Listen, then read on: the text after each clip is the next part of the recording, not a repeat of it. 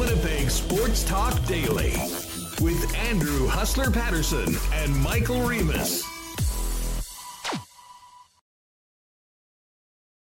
How's it going, everyone? Welcome to a glorious Friday, long weekend edition of Winnipeg Sports Talk Daily. And yes, uh, just a PSA there will be no show on Monday. We don't do shows uh, on long weekends. Michael Remis here hosting for Hustler. Hustler away fishing at Aikens Lake. Well deserved day off for him. Great Friday with the Blue Bombers winning last night in front of 30,000 plus at IG Field. Uh, huge party last night. Great weather. Had a great time at the game. It was a huge anticipated matchup against uh, who were leading the West Division at the time, BC Lions.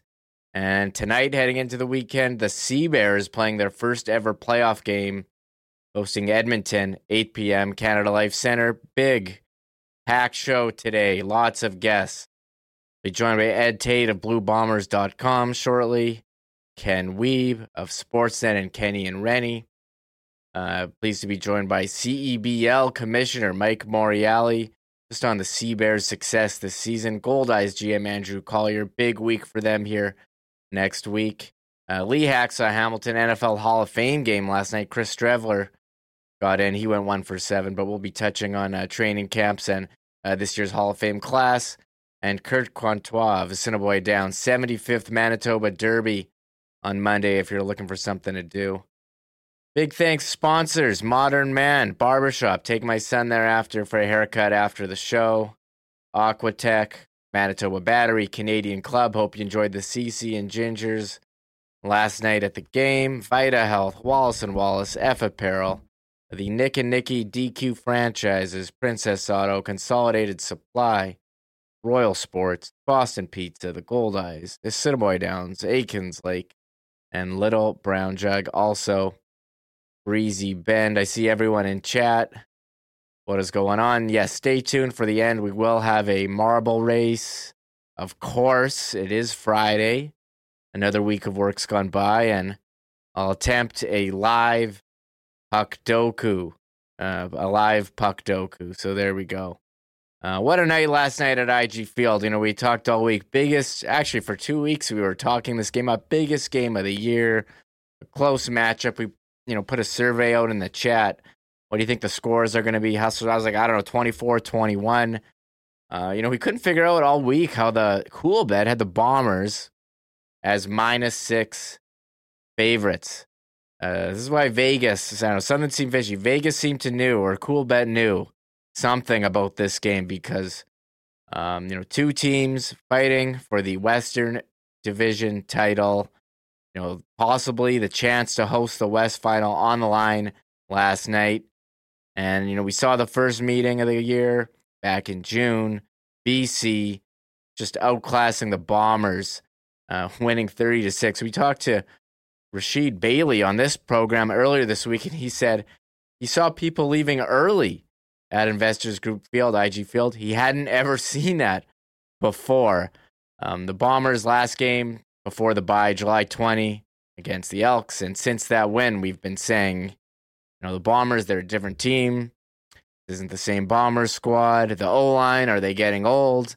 The defense allowing rookie QBs like Dustin Crum making his first start with huge fourth quarter comeback. The Bombers used to put the clamps down in the fourth quarter. Nobody could score on them, but not quite this year. But yesterday, it was clear a statement game.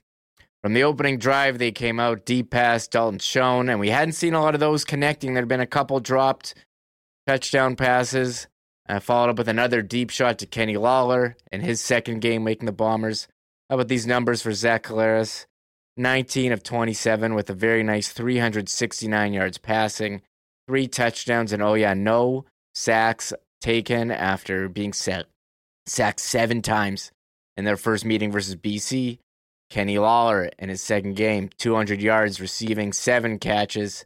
Uh, and he's really came in and made an impact early. And Dalton Schoen with five catches of his own, 137 yards, and two touchdowns. We talked a lot about uh, Jackson Jeffcoat, who missed their first meeting. He had a sack. Willie Jefferson, a sack, and Jake Jake Thomas sacking the BC Lions uh, quarterback. You know, Dane Evans came in, not exactly the most effective, did not have that type of game that he had last year against the Bombers when he torched them. And, and then Dom Davis came in after Evans was injured, but the game was basically done.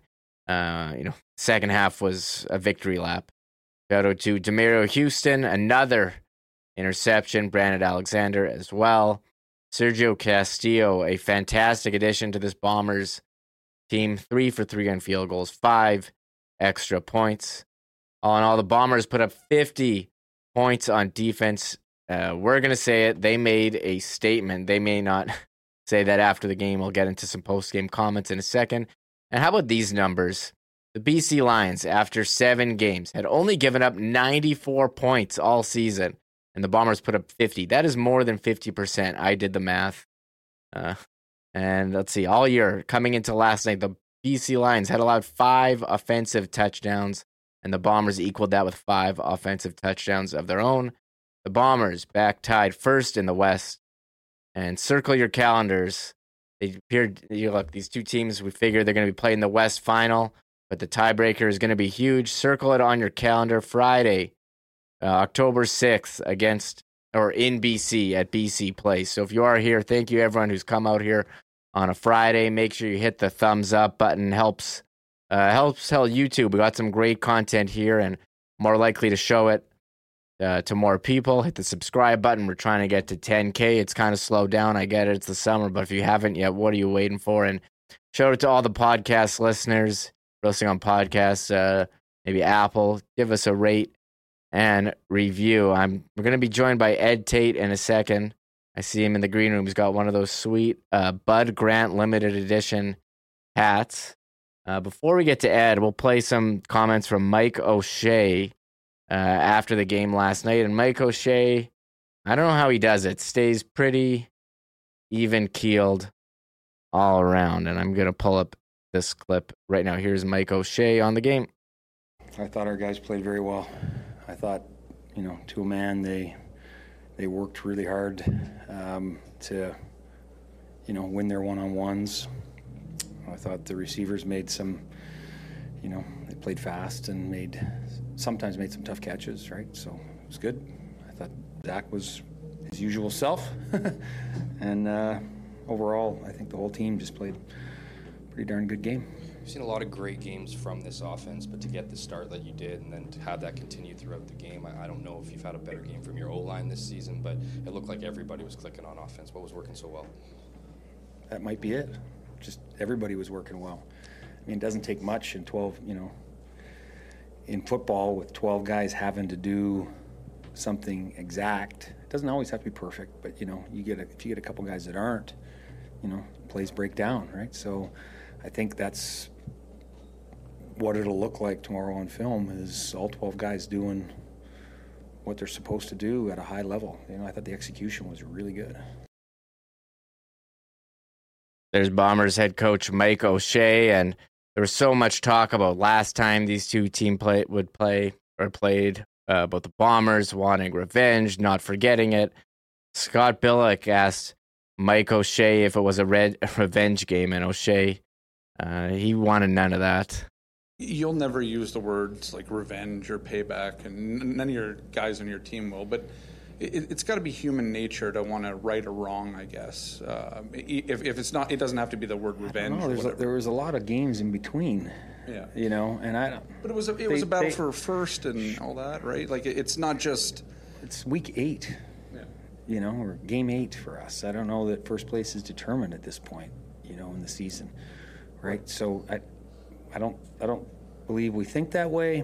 Um, certainly, guys, it must cross guys' minds, but once again, the majority of the group are wired, and they get back quickly if they, if the pendulum swings one way or another, they get back quickly to that pretty level-headed. Where what's most important to them is, um, you know, showing their teammates, you know, not showing somebody else, right? So.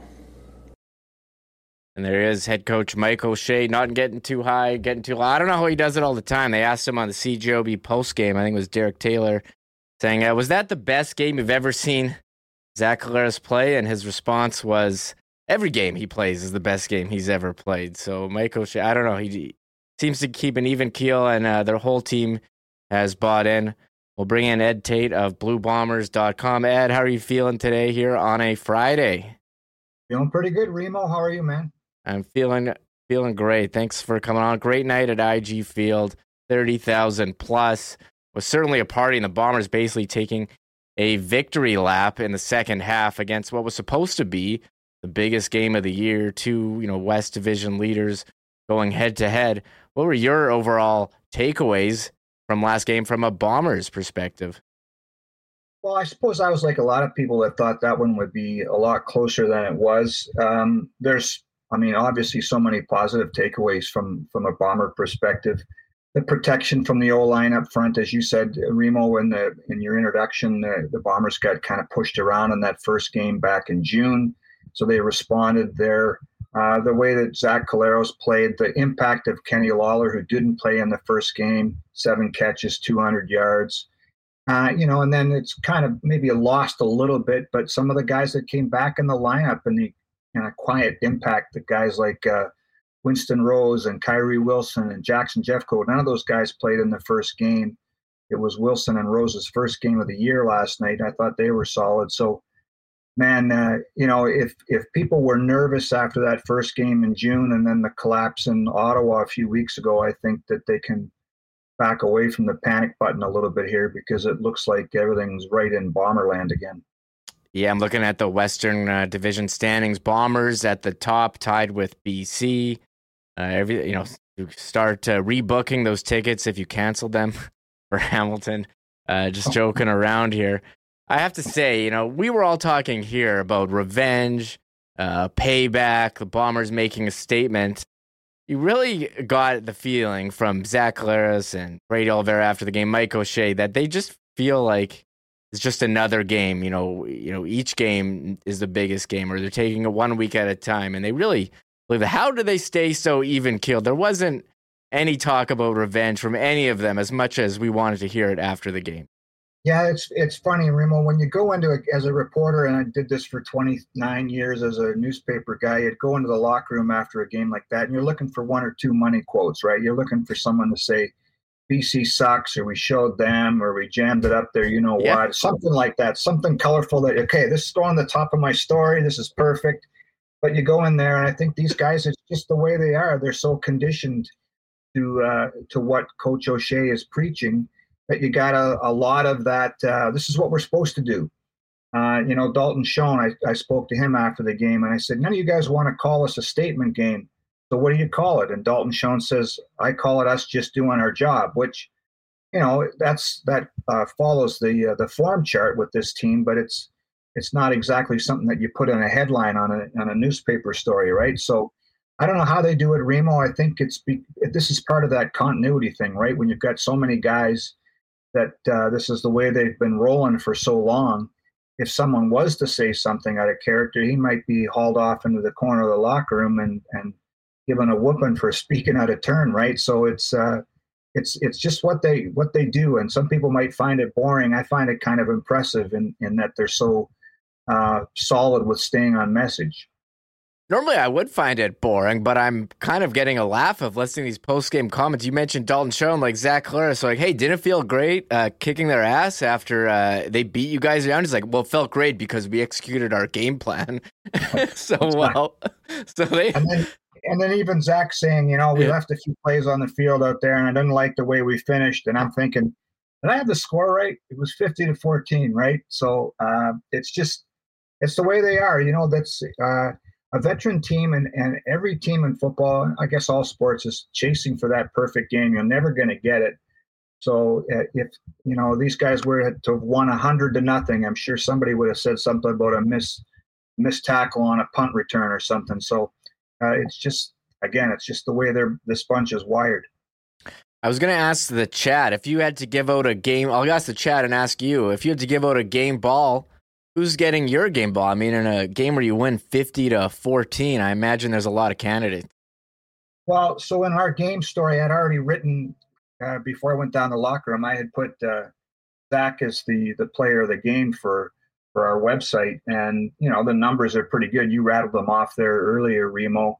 And then, you know, on second glance, I was looking at Kenny Lawler's numbers, and you don't get 200 yards receiving very much in a in a game. I'm just going to double check here while we're talking because I reached out to the to our the league stats guy, and I think there's only been maybe a dozen uh, 200 yard passing receiving games by bombers and it come up here. One two three four five six seven eight nine ten. Yeah a dozen even receivers in bomber history who had 200 yards wow. receiving in a game. And alfred jackson had the record 308 in that uh, uh, 713 game by matt dunigan in, in 1994 alfred jackson yeah alfred jackson david williams had 240 in that game. So kenny lawler's on the list now twice with that, including that game last night. So that's pretty darn darn impressive. And so that he was the guy that I'd give the game ball to, but there certainly were a lot of candidates last night.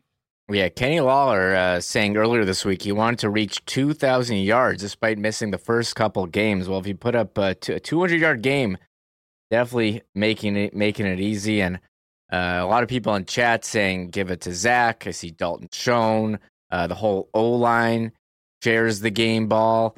But you mentioned Kenny Lawler, uh, two games, 14 catches, 293 yards. How much has his return changed the look of this Bombers offense? And I think did we underestimate how you know how good uh, that he was? I mean, he looked uh, pretty awesome yesterday, making some of those uh, contested catches. Yeah, you know those numbers would have been up even more, right? He had that one offensive pass interference that took another long game off the off the uh, his stats sheet, and he drew that pass interference play late in the first half that led to Brady's touchdown. So there's impacts that he's had too without um, even catching the ball. It's like as Mike O'Shea said afterwards, it's not always going to look like that with Kenny with Kenny, but um, I think it just I mean it's so cliche, but it opens up more room for everybody else, right? And Dalton Schoen has a huge game, and it's not by coincidence that Kenny Lawler is on the field when he does. You know, Drew Wolitarsky did his thing. Nick Demski catches that great touchdown pass. There's a lot of weapons on this offense, and uh, some days it's going to be Kenny, some days it might be Dalton Schoen, and you know it could be Demski, could be Rasheed Bailey one game. So um, I think what it does is as it just puts another weapon on the field for Buck Pearson.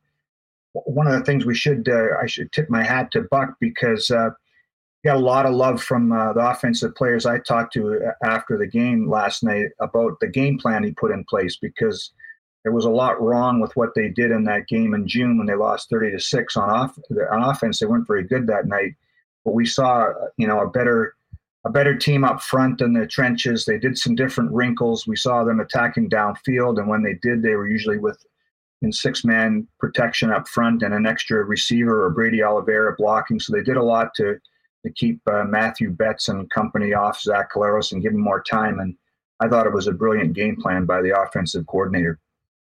Yeah, Zach Collaros looking pretty strong, uh, you know, untouched in the pocket. There were a couple times he had to scramble, and we saw almost saw that one of vintage Zach play where uh, remember the one against Calgary when he first came back, but he ran, ran into the ref before throw, before throwing it away.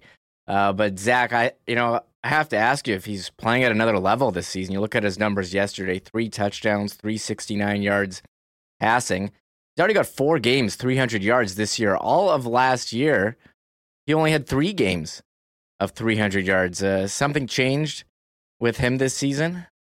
I, I, think a lot of it does have to do with more weapons, and it's more comfortable with this offense the more you play in it, right? And again, it's the continuity, right? When you have this many. Last year, we didn't know who Dalton Schoen was at the beginning, and it took a while for him to be, you know, become comfortable with Zach Collaros, and it happened. It happened pretty quick, but it, it he was a new face. Greg McCrae was kind of a new face, but those guys are now regular players in this offense or, or returning players. So I think that matters. I find it interesting because.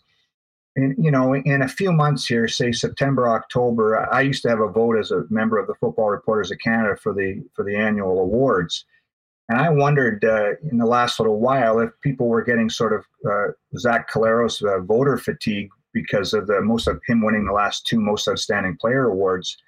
You know, I've heard some chatter this year about uh, it being earlier in the year Vernon Adams Jr., Matthew Betts, and Chad Kelly in Toronto. You know that he's the the runaway or the early season leader for MOP, and then you look at the numbers even before last night. Zach Collaros was leading the league in passing. He was leading the league in quarterback efficiency, and those numbers only get better after what he did last night. I don't know how we can't be we can be excluding him as a leading candidate again to go uh, three for three in the MOP voting. Right now, to me, he's better than anybody else in this league. Yeah, I'm just looking at the numbers uh, right now. He's what leading. I mean, he's played an extra game, but leading in yards, leading in by quite a margin yards per attempt. Although Chad Kelly is up there, you know, leading in touchdowns, 16, five inter- interceptions. Shout out to TSN.ca, who's been a good resource, uh, good resource for the stats. Also, I was using footballdb.com as the CFL website works works through their issues. But you know, you mentioned the offense. I think there were some questions about the defense as well. You know, with Dustin Crum with a fourth quarter comeback. Uh, you know, he played Edmonton and did fine. But um, you know, do you have any have all your concerns, if you had any about the defense, uh, been answered later? Do you are there any remaining concerns about this uh, defense? I, I, don't think so, Remo. When you get to, like again, those three guys that didn't play in the game in BC. They're such difference makers and they're veterans, right? Winston Rose looked really comfortable in the corner. I thought BC would attack him right away, and they went over there and he's sure on his tackling. You know, a lot of people were talking about it. The, the Winston Rose we saw last year wasn't the same as in 2019 or 2021. Well, he was hurt last year. He played hurt. And I know he was a man on a mission coming into this year. He's in extremely good uh, physical condition, one of the best guys on the team. And that he got hurt in camp, and uh, you know, so that was his first game last night. He looked great. I talked to Kyrie Wilson last night. He said he was so emotional just running out of the t- tunnel last night because he hadn't played in over a year after wrecking his Achilles. So you know, he does so many things that get go unnoticed. And then uh, you know, Jackson Jeffcoat looked really solid too on the other end, and that's not a surprise. It's just that he wasn't in that game against BC earlier in the year. I think they're pretty solid on defense. You know, everybody's going to get uh, beat up once in a while by a running uh, quarterback, and that certainly happened against Ottawa. They look vulnerable against that on, on other occasions too. But man, when you when you when you look at that defensive depth chart and all the veteran pieces again, and now that they've settled in on the secondary, it's pretty scary on D. You know, and they again they're getting compared to the BC defense who came into last night, and you were rattling off the numbers before at the top here about how good they've been. Well, there's no question who was the better defense last night. And so, um, you know, I, I, think we're starting to see that bomber defense that doesn't get back to the days when we were calling them the dark side. Yeah, it's you know you always forget you want to anoint. You know, Mike O'Shea's like, yeah, it's week eight, guys. Calm down. You're not gonna uh, you know award anyone week eight, and I think we saw that last season where it was the Argos who kind of peaked uh, near the end, and they really carried it through. You know, the Bombers got off to a bit of a slow start, but there's still a lot of football to be played. But uh, are we all just looking ahead to what week 17, 18 now? I mean, that's a really tough stretch here. But they play Hamilton on the 16th, but then they have uh, a bit of a buy. Is that a buy? And then they go on the 29th to uh, host Toronto, Andrew Harris's return, and then uh, off to BC. I think we're all kind of just waiting for those two games now. Is I don't know if anyone, if Saskatchewan's established themselves, we'll see how they do this weekend. And Calgary as well in the West, they've kind of been uh, yo-yoing and not not that consistent. Yeah, the schedule is interesting, right? I mean, I, I like I've been doing this for a long time. I still get jacked up about every game. So next week in Edmonton, then the week after that is Calgary. And you mentioned when Toronto comes rolling in here, that's going to be a dandy, right? Not just because of the return of Andrew Harris. But look, the Argos are unbeaten right now, and they look like a juggernaut. They beat the Bombers in the Grey Cup last year, so that one's going to be juicy. And I don't care. We've seen it so many times before. If Winnipeg's 0 10 and Saskatchewan's 0 10, whenever these two teams line, line up, it's going to be the old time slobber knocker, right? I, I just love those games. The Labor Day Classic is a beauty, and the Banjo Bowl now is a staple on the on the back end of that doubleheader. Is just a, it's you know it's always full it's going to be fun as hell too. So I'm looking forward to October in Vancouver for obvious reasons. If that's a first place showdown, it's going to be dandy. But uh, man, there's some there's some juicy matchups before that too for people to get excited about. Yeah, the Bombers. What's up for the Bombers now? They prepare for Edmonton still winless uh, next Thursday at Commonwealth. Yeah, I guess the, the, they have uh, until Monday. That is when they're back on the practice field. I'm not sure if they would have been back on Sunday if they would have lost, but uh, an extra day in there. Um, these ones still kind of, I, I, think, scare everybody, right? You're going to play against a team that doesn't look like they could win an inter squad game right now, right? They look, Edmonton looks like a mess, and they changed their uh, offensive coordinator. They're going to have a new quarterback. They're going to be coming off a bye. So that you know, they they're a mess, but there might be a bit of a mystery with uh, Winnipeg going in there next week because we don't know what they might look like with Jarious Jackson calling the plays. And uh, you know, you should never take your foot off the gas in this league. We saw that in Ottawa a few weeks ago. So I just hope that this veteran group keeps their foot jammed down on the gas pedal and they go out and torch those guys. Yeah, well, you know the BC Lions shut him out twice. So the Bombers, you know, if they want to make a, another statement, uh, maybe minus points, minus points against against Edmonton. Uh, I think they're on the they're actually on the bye uh, this week. Uh, yeah, they're on the bye, so uh, they'll be rested. I think they'll be. Re- I don't think they're.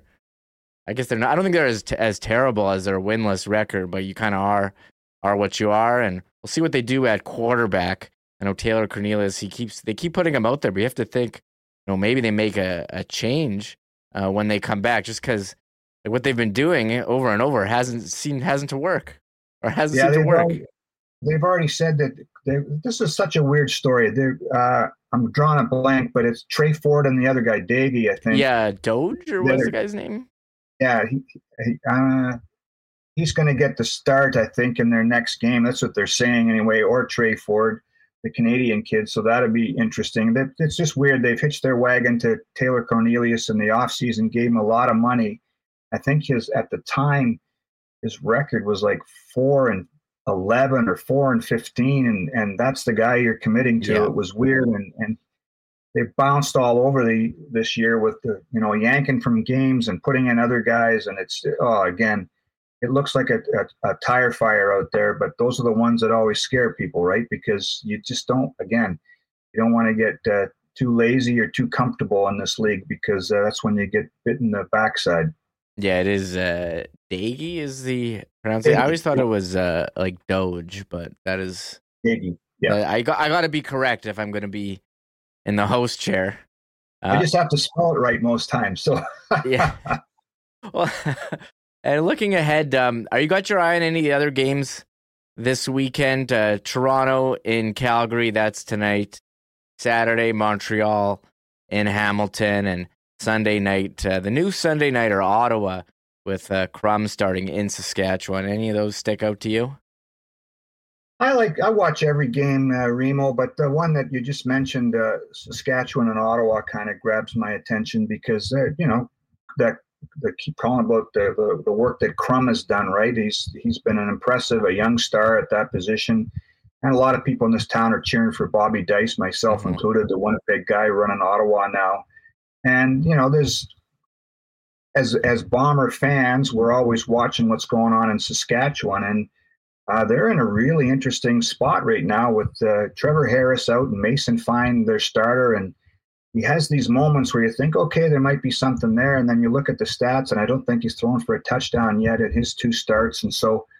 Uh, you know, I, I like this game because of what Ottawa is doing to kind of look like a an emerging team, but also because uh, Saskatchewan's an interesting study right now because of the the trouble they've had with uh, Trevor Harris being out, and there's so much pressure on that regime out there to get things right after what happened last year when they hosted the Grey Cup and, and, and had a horrible season. Yeah, and Trevor Harris, he threw for over 400 yards against the Bombers in that game before the Bombers were able to pull away in the fourth quarter. And I agree with you on Ottawa. Very interesting. It seemed like they were very down and out with Masoli, and Crum comes in and leads this comeback against the Bombers. I worry about him. I watched you know the last game. He's not. He's fearless. He'll run into anything. Uh, he's taking some big hits.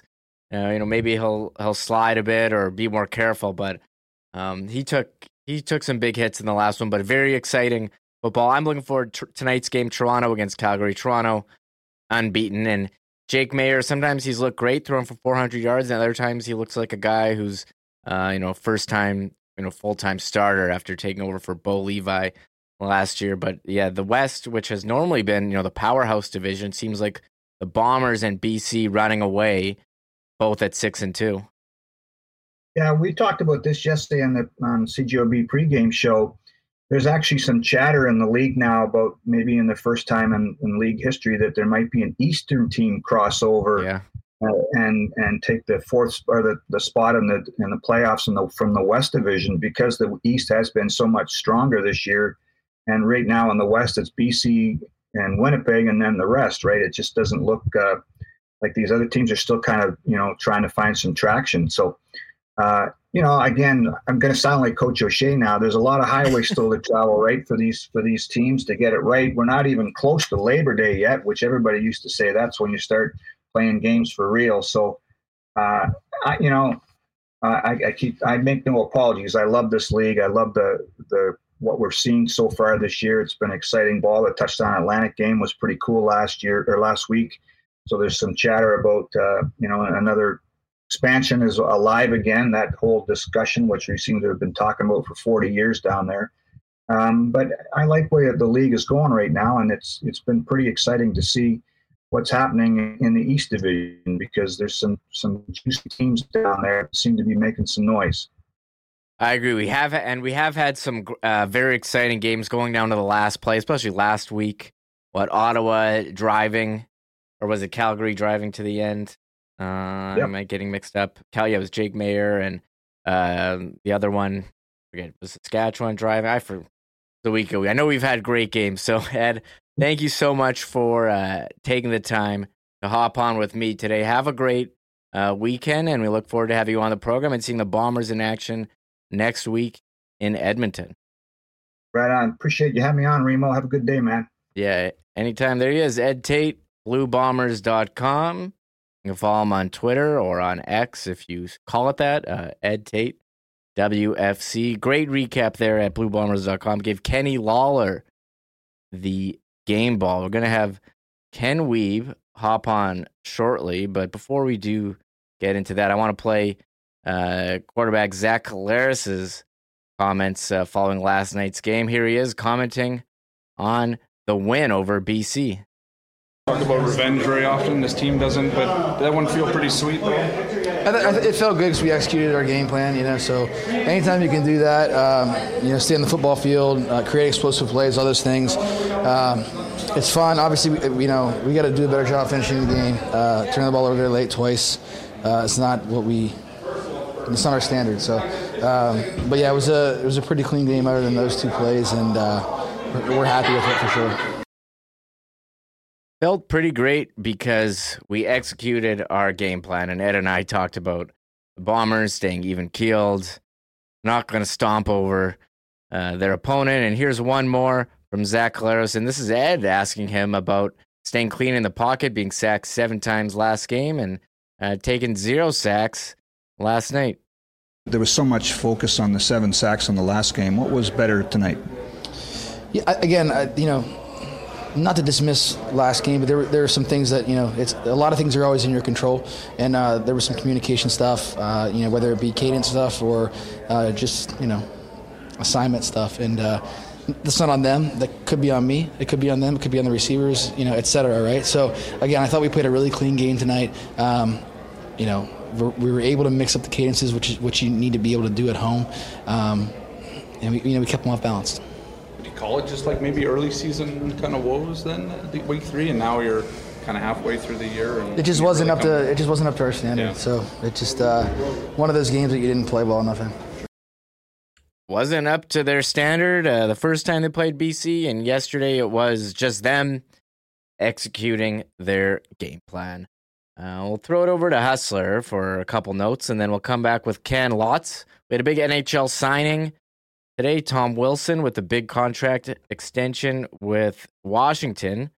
There was some talk in the chat about bringing him here. He signed a seven-year, forty-five point five million dollar extension, six point five million AAV. He's twenty-nine years old, uh, entering the final year of his deal. Uh, but here's Hustler, and then we'll bring in Ken Wiebe right after this.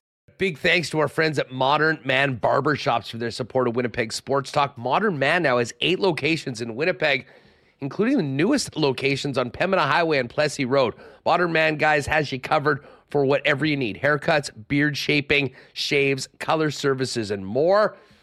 Book your look and make an appointment via modernmanbarber.com and give them a follow on Instagram as well at Modern Man Barbershops. Uh, hey, we got some more heat coming up over the next few days. Great time to get into a pool. Don't have one? Why not make 2023 the year you take the plunge? Visit aqua-tech.ca to design your own custom pool. The Aquatech team can provide on the spot pricing from designers as well as financing options that suit you. And whole home renos start with Aquatech as well, with thousands of renovations as their foundation. Let them upgrade any space in your home. Aquatech's ready to make your reno dreams a reality. Learn more about design, pricing, and financing options at aqua-tech.ca. And hey, with school out for the summer, this is the time of year where uh, you spend time with your kids away from school. And you know who else deserves a big shout out right now? The parents that spend the last 10 months keeping up with busy school and sports schedules for kids. And now, for a short time, the schedule slows down and the team at Manitoba Battery wants you all to enjoy the free time. Enjoy the break and unwind however you see fit. And if your summer fun includes anything that might need a battery, let Manitoba Battery look after you with low prices and free delivery anywhere in Winnipeg. Save big money, save time. That's what it's about at Manitoba Battery. They've got summer fun deals going on right now. So when you need, go to manitobabattery.com and let Donnie and his gang help you enjoy this one time a year when you can let life slow down a bit. Um, and hey, by the way, speaking of slowing things down in the summer, if you're looking for a great cocktail to enjoy that downtime, check out Canadian Club and Ginger Ale. Uh, maybe you've tried it at a bomber game. Maybe you've seen people getting it. If you haven't had it already, you can pick it up at Manitoba Liquor Marts. You could also get it at your local beer vendor maybe when you're thinking about something a little different. It's now available in 473 milliliter cans and available in six packs. And of course, the great taste of Canada's favorite Canadian whiskey and the official spirit of the Winnipeg Blue Bombers Canadian Club, also available at your local Manitoba Liquor Mart. There he is, Hustler. He's away fishing. Aikens Lake, best weekend of the year. Uh, I'm just about to bring on Ken Wiebe. He's in, entering the green room. One second. But if you are here and you're enjoying the show so far, please hit that uh, thumbs up button. Subscribe to the channel. We need all the thumbs ups we can get. It tells YouTube, hey, we got some great content here. Maybe it'll show it to more people, put it in their feed. You know how when you log into YouTube, it just show recommends you videos. Maybe one day uh, ours will shows up on someone else, someone new who doesn't know what we're doing here, and they'll find it. So that's what the thumbs up does, and subscribing as well we want to get to that nice round 10K number. We're closing in. It's slowed down a bit here in August, just like uh, the hockey news has slowed down. But we have had, had some nuggets. Looking forward to talking about that with a well hydrated Ken Wiebe. Not, not on the golf course right now. Ken, welcome. How's it going? Happy Friday. You got me? Remo, great. Yeah, Grimo, thumbs up to you, buddy. You said you wanted more thumbs up. I'm giving you the literal and figurative thumbs up. So the folks in the chat room are getting on board. Uh, doing great, Remo. Good to see you. Uh, nice lid. You're looking very studious today with the glasses. Yes. I was, uh, yeah, very good, very good. Yeah, been a good week for the uh, for the golf tour. Um, saw both uh, both east and west of the province this week. Started at Breezy Bend, looking very good. Uh, played at Niakwa Tuesday, Granite Hills Wednesday, and Thursday up at Oak Island. So the east-west connection there, and uh, yeah, I had a great time at the uh, the Aaron Cockerill invitation uh, in support of the Toba Center on Tuesday at, uh, at Niakwa. Just a fantastic day, and uh, great to spend a little bit of time with Aaron, who's currently the 54th ranked player on the DP Tour, and Remo, this is crazy. Yeah, I know you enjoy golf also. Aaron Cockerill, the pride of Manitoba, is 250th on the official golf world rankings. I mean, among the 250 best players in the entire world. Uh, pretty crazy to see five out of six PGA Tour cuts and uh, big things ahead for uh, for Aaron, who's a fantastic human to go along with his uh, his great play. I do think about that. How guy he's from Teulon, correct?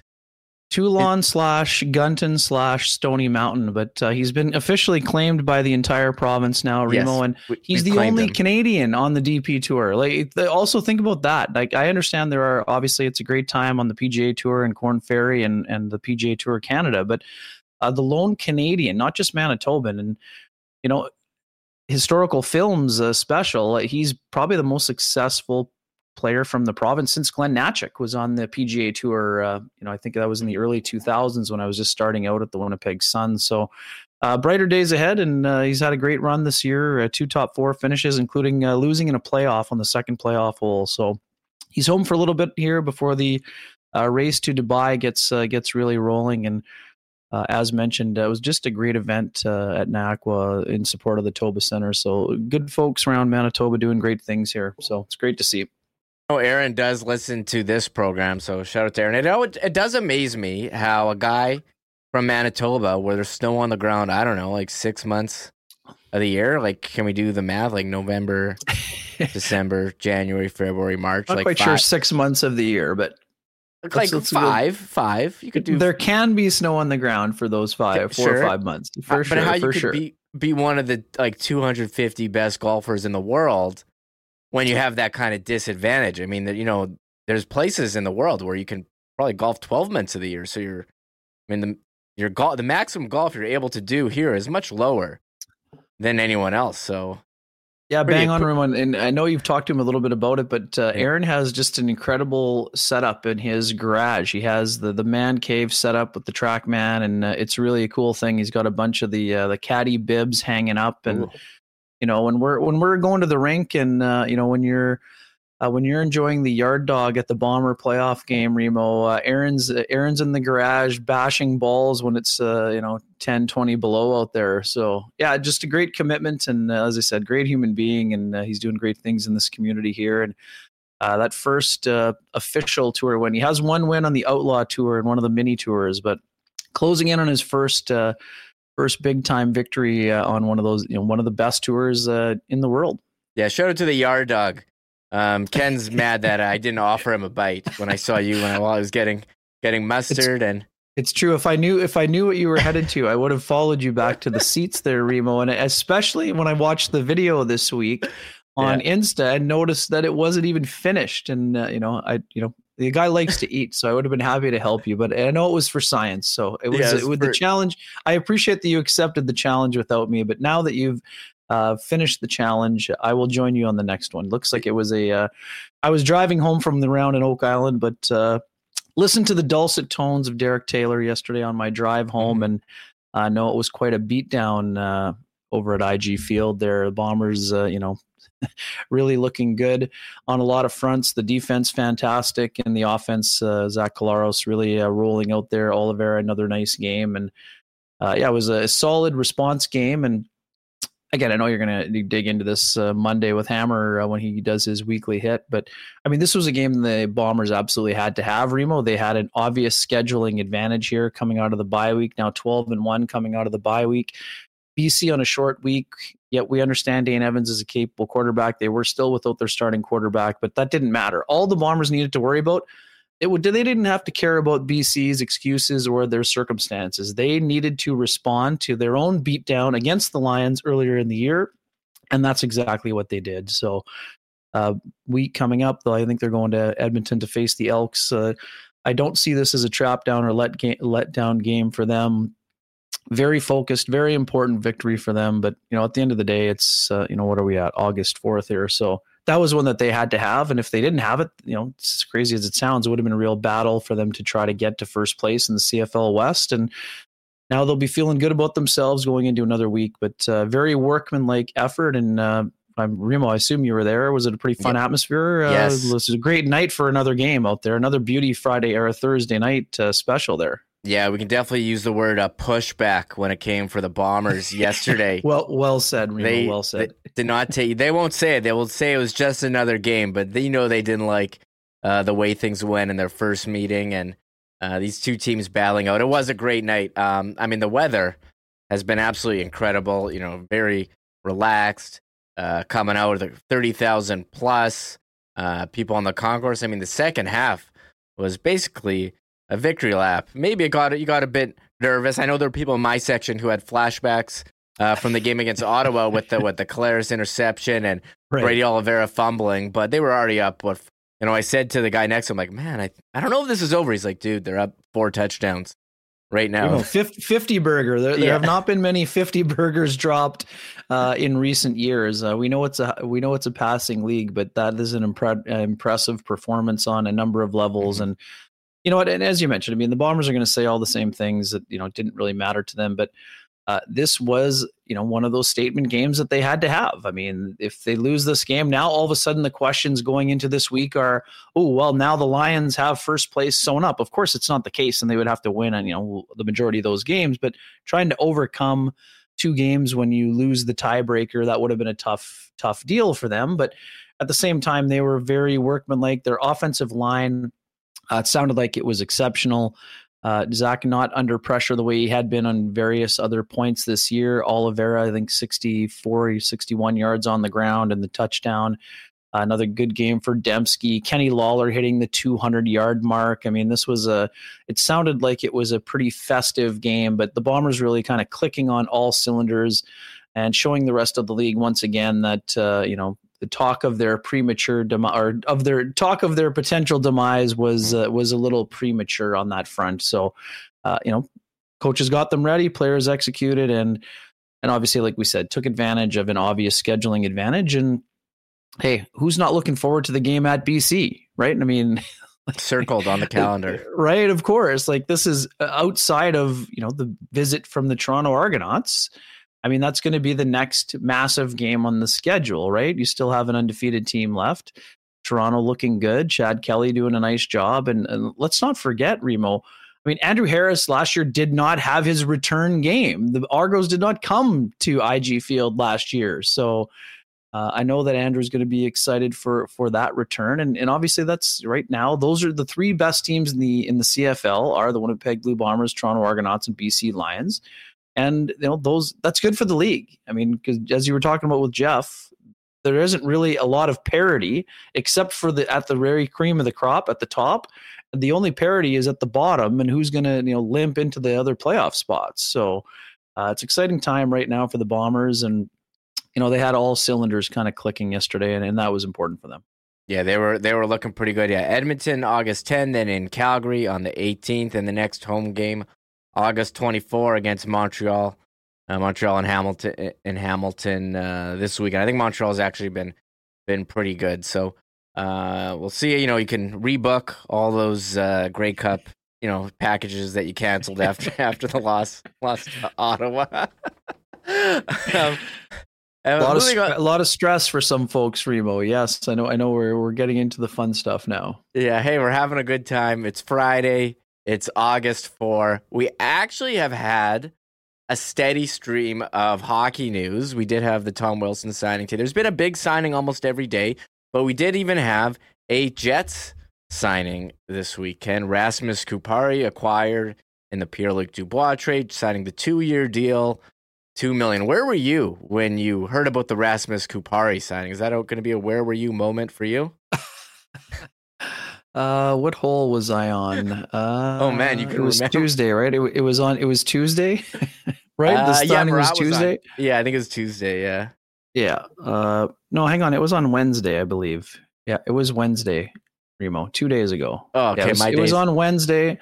I uh, had finished my round on at Granite Hills. Uh, was on the boat at Bird River uh, when the moment happened. And Remo, the beauty of technology, uh, you can subtweet an announcement, a signing announcement from the middle of Bird River out in the Lac du Bonnet area. Is so that, is that it right uh, there? That that that is that is it. That is that is exactly where I was at the exact time that the signing was announced. That is true. Uh, you know, I did not have the laptop ready, but had the phone uh, phone handy. So uh, yeah, I know you've talked about it with a lot of the other guys. I mean, this is this is oh, there you go. There was dinner right there, the tomahawk special right there. Revo. You can't just gloss that one over. That was uh, that was a very tasty meal. Uh, the barbecue or the smoker was used quite well by uh, Mr. Jake Lafreniere right there. Yes, uh, one of uh, Mo Gosselin's buddy who's is out with Hustler, having a great time at Aikens Lake there. in terms of Kupari Remo, yeah, I mean this is this is the contract that you get usually when you're coming out of your entry level deal and you you know you don't have arb rights yet and um, you know this is a guy who it, it's the show me stage of his career. The one thing we've noticed uh, we talk about the flat cap world a lot and what the flat cap world has really done Remo is you have a you know the upper class of the salary expectations and then you have a bunch of guys that are at the league minimum or just over. And Kupari finds himself in that class right now. Uh, he's a guy who's, you know, I, I can pretty much guarantee you he's going to make more in his next contract when the cap goes up. Uh, it'll be interesting to see whether he whether he's a fourth line player this year. Will he sneak his way into the third line at some point? Um, where are things going to go with him? Very similar deal to what Morgan Barron had uh, just signed with the Jets. And if you want to look further back, I think it was I think it's one of the exact bridge deals that the Jets did with Mason Appleton also. So uh, no real surprise with the money or the term. Gives you a couple years to kind of relax and get yourself settled in a new situation. Uh, you know, he's already a guy who can play the wing. He can play center. He is a physical player with speed. And now it's a matter of where he's going to fit in. Where who are his line mates going to be? What what kind of role is he going to be in? You know, ten to twelve uh, minute player, or will he be a thirteen plus minute player? I mean, these are all questions that uh, will be fun to discuss and dissect as training camp rolls along, getting into September. But yeah, I mean, the Jets are down to two RFAs now, too, as well. Remo, uh, that's Declan Chisholm and Logan Stanley on the back end. And again, this is not a huge, like, these contracts take some time. I don't think it's a matter of, you know, one side says uh, my client deserves this, and the team says no, no, here, take it or leave it. I mean, this these are deals that are going to get done. Uh, you know whether or not Logan Stanley is still here at training camp, that is still you know one of the question marks that we have in terms of what the defense corps is going to look like. Um, Declan Chisholm, I, I, we talk all the time about players potentially being traded. I, I, don't see him as being one of those players. He had an All Star season with the Manitoba Moose last year in the American Hockey League. I think he still is very much part of the Jets' plans. Uh, where Logan Stanley fits in, we're not 100% sure. Uh, up and down year last year, hurt a lot. Um, kind of wondering where you know where he stands. He's wondering where he stands. We know the trade request was made prior to the deadline. It didn't happen. It didn't happen at the draft. It hasn't happened on August 4th as of yet. So uh, we'll see if either there's a reset period where Logan Stanley comes into camp, tries to win a job that, you know, essentially he lost his sixth spot last year to Dylan Samberg. Uh, I don't see Samberg giving up that spot this year. I think there's a far likely chance that uh, Dylan continues to work his way up the depth chart rather than down. Uh, and that means those other players are going to be in a battle themselves. Uh, you know, Nate Schmidt's a guy who played very well in the playoffs and down the stretch. Yes, we know there was a healthy scratch for him, and we understand that he makes a lot of money for a third pairing guy or a guy who's playing on the third pairing right now. But this is not new for the Jets. I mean, the Jets had a uh, you know third pairing that was north of $10 million uh, when it was Tyler Myers and Dmitry Kulikov. And, you know, sometimes Ben Chiarot was in there, but he had worked his way up to a pairing with Byfuglien. And the Jets had a, you know, 10 plus million dollar third pairing. They're not going to have that this year, Remo. Uh, but I mean, I think that uh, Nate Schmidt's a guy who brings a lot to the room, a very upbeat personality, and he's a guy with a lot of experience and i would expect him he's the kind of guy too that's not going to take his spot in the lineup for granted he knows there's other guys coming to try to steal his job and i expect him to be uh, ready to roll by the time training camp uh, uh arrives in september as well yeah, I'll, I'll one up you. The Jets also had an expensive third pairing back in 2011, 2012 with Johnny Oduya and Ron Hainsey. Uh, both uh, Ron Stanley... was more of a top four. Top, I think Hainsey was more of a top four guy that year, Remo. But okay. sure, uh, he Stewart, was definitely sorry, on the... Stewart and Bogosian. How about that? Was okay. that one? I don't know if Bogosian. Yeah, they were pairing new... at times for sure. Yeah. Well, they weren't making that much money, but yeah, I mean, between those two guys, for sure, uh, you know, that's a classic, uh, classic Claude Noel moment with the uh, the the Mystic Pizzas in the in the in the opener against Montreal, right? So yeah, I, I think yeah. I've only pulled out Oduya once on Okay. Puckdoku. Hainsey I've never used. I gotta work okay. I gotta work him in. Blue Jackets, Jets, uh Canadiens. Hockey related run, man. Hockey related hockey related yeah. run. Penguins, Maple Leafs. Doing a great play- job now. He uh, got himself a promotion in the NHLPA. Oh, yeah. So still uh, still making things happen out there. Yeah. Uh, there we go. Okay, but it's keeping on Kupari. You, you think he starts where is he gonna start on uh opening day in the lineup? And uh, is the Gus Bus Sorry, we, opening day is in like October 11th or yeah. opening day of training camp?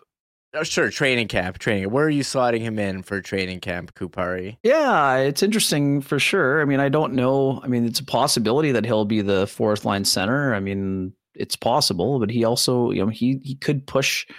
There's so many variables right now. It's hard to like. I know it's super fun for us, Remo, and I know we Yeah, don't have a ton to do. talk about in terms of hockey in August, and Yeah, it it always is is fascinating to me that we forget how quiet the month is um, in terms of us in the media, and I think the fan base gets very riled up and is can't believe it's still two months until the games start to be happening. Uh, I, I would say he's either on the third or the fourth line. I mean, I, I don't know if he's going to be used at center. I don't know if he's going to be used on the wing. Uh, he's versatile enough to play both. Um, some of it will depend on what the uh, who clicks with whom, and you know whether Namestnikov starts with Ehlers in training camp or if he starts with Lowry. I mean that that's a huge difference in terms of of where the pieces fit. And then what's the health situation like, right? I mean, this is the other part. Um, I know you've been going through the lineup, and you know I think there's a there's a I could I can envision uh, Mark Scheifele playing with Cole Perfetti. I mean, we know those guys both love hockey. They spent a lot of time training last summer, a lot of rides where they talk about the game a lot. We talk about the hockey IQ and things of that nature. But who does Gabe Vilardi beside them? Is Gabe Vilardi the second line center? Is Perfetti the second line center? Is Namestnikov? I mean, these these these are all questions that I don't have answers for. I think I don't even think that Rick Bowness has the answers yet because he's going to need to see it. I think Rick has a number of uh, permutations and combinations written down on a on a sheet of paper uh, and, a, and a dry eraser board somewhere. But you know he could change his mind another four times by the time the season, like by the time training camp arrives. Uh, but I think you're going to see Scheifele and Perfetti together if, you know, provided Mark Scheifele is still here, which I think he will be, uh, unless the Jets are blown away by a trade offer. Uh, and in terms of Vilardi, I think that Vilardi uh, would be a great fit as a as a trigger man with Namestnikov and Ehlers. So that probably means you're looking at uh, now. But does that mean it's Niederreiter, you know, providing a little bit of size and uh, you know a little bit more digging in the corners with Scheifele and Perfetti? You know, it's possible. But now, obviously, Kyle Connor's not going to be playing on the third line here, so. Uh, I could also see it being Namestnikov, Ehlers, and Connor as well. So, and then maybe Vilardi is up on the on the top line uh, with Scheifele and Perfetti. But you know, th- someone's going to be, you know, playing higher than you expect, and someone's going to be playing a little bit lower than you expect. But that also means the Jets have a lot of depth, Remo. I mean, that's the one thing that the fact that we're talking about, you know, the potential of guys like Morgan Barron uh, Mason Appleton and Rasmus Kupari to be potentially, not necessarily, but potentially be fourth line players or in the fourth line mix. But most of those players at some point in their career and in the not too distant future could also be playing on the second line. So it's not like these guys are, uh, you know, not capable and quality players. I, I think the Jets, let's put it this way, Remo. I think the Jets forward group will start to look more similar to Vegas in that they have a number of different players who can shift up and down the lineup.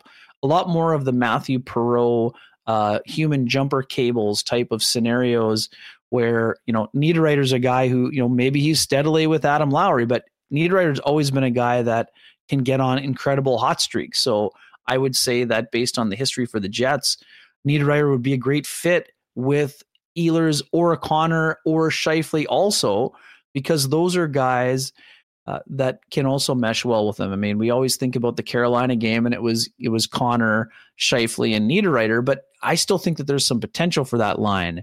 And I also think that Namestnikov and Niederreiter play well together. So what if those two guys are with Ehlers? I mean, like those are all great options for the Jets to look at.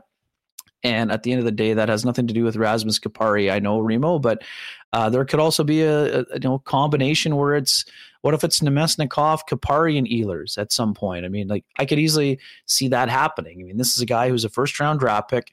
He plays with some edge. He has some finishing ability, even though he hasn't really scored a ton at this level yet. Uh, he's a guy that's you know going to be, a, I, I think, can be a consistent double digit goal scorer. Uh, and then never mind, Alex Iafallo could also be a guy where you know is playing higher up in the lineup than some people might think. Maybe he's more of a you know he's more of a middle six player, but based on how responsible he is defensively, I know you've talked earlier this week as well, or Huss has about maybe Iafallo being kind of a security blanket for Mark Scheifele. I mean, I could easily see that happening as well, but I think it's most likely that Iafallo will start with Adam Lowry and then, you know, Kupari, you know, is probably on the fourth line, but I wouldn't want to like this is the thing, Remo. Kupari has a blank slate with Rick Bowness. So what what that means, I, I don't I can't tell you today where I, I think he's going to be but he's probably going to be on the third or fourth line. But I also have had some scouts tell me that they see top, you know, they see, see him in the second line at some point, uh, based on on his overall skill set. Uh, well, there, there you go, Ken. Running down uh, the lines. Uh, Where do you what, have him? Uh, Kupari, are you, are you sticking with Daly? You're thinking he's the fourth line center. I know some of the other guys know, yeah, the, during the week have said that. Yeah, that's what kind of what they what Daily phase. I'm not going by this because I don't know, like Nino on the third line. Someone's going to be the odd man out on the third line who you think um, right. should be should be higher. Is going to be Iafallo in the third line with Lowry and Appleton? Does Niederreiter get a shot? Up? They don't even have. Oh, they have, do have Perfetti. I think Perfetti and Scheifele played very well. Maybe start with that.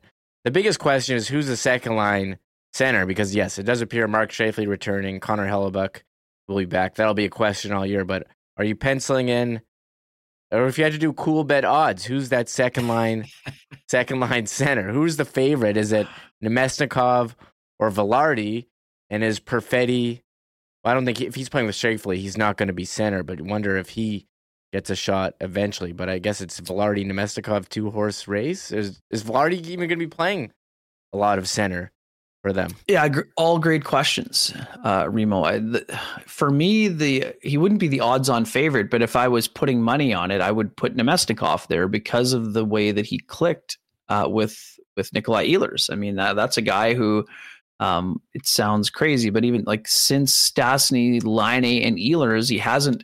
I mean, he's had a bunch of guys that he's played with a lot, but I wouldn't say that there has been a more dangerous combination than Laine, Ehlers, and Stastny. When it comes to Ehlers, yes, he's had some explosive outings with Scheifele and and Kyle Connor, uh, but they've also had some you know stretches where they've gone completely silent offensively. So I, I could see those three starting together. That's how Rick Bowness started last year. Maybe you want a little bit longer runway to see what they have there. I mean, I was there in Banff when all three of those players were talking about, man, this could be one of the best lines in the NHL, and offensively, they they most certainly can be.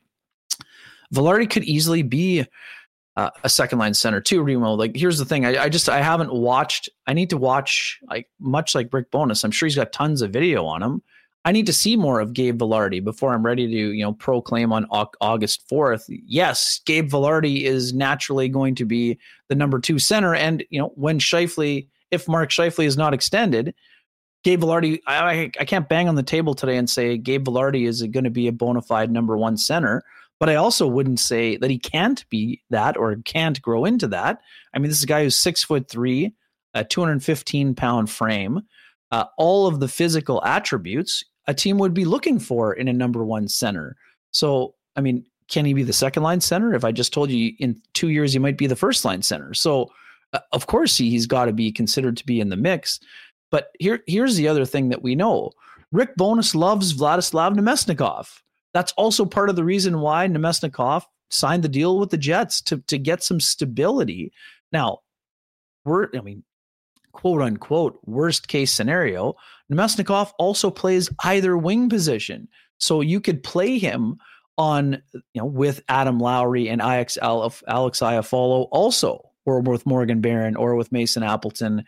Uh, or with whomever, or with Nino Niederreiter, if you wanted to do that as well. So, uh, I would say just in, unless that was just lightning in a bottle, I would say there's you should give a little bit more runway to having Namestnikov play with Ehlers. Now, if you want to play Namestnikov on the wing and have Vilardi play center, I'm also fine with that. But I just think that Namestnikov's a very responsible two-way player. He plays with some edge. So I think he would be a great fit with Ehlers on so many levels and he just thinks the game so well. Now, having said that, Vilardi could come in and, and just be an absolute force at center. I mean, he played some center last year. We know that.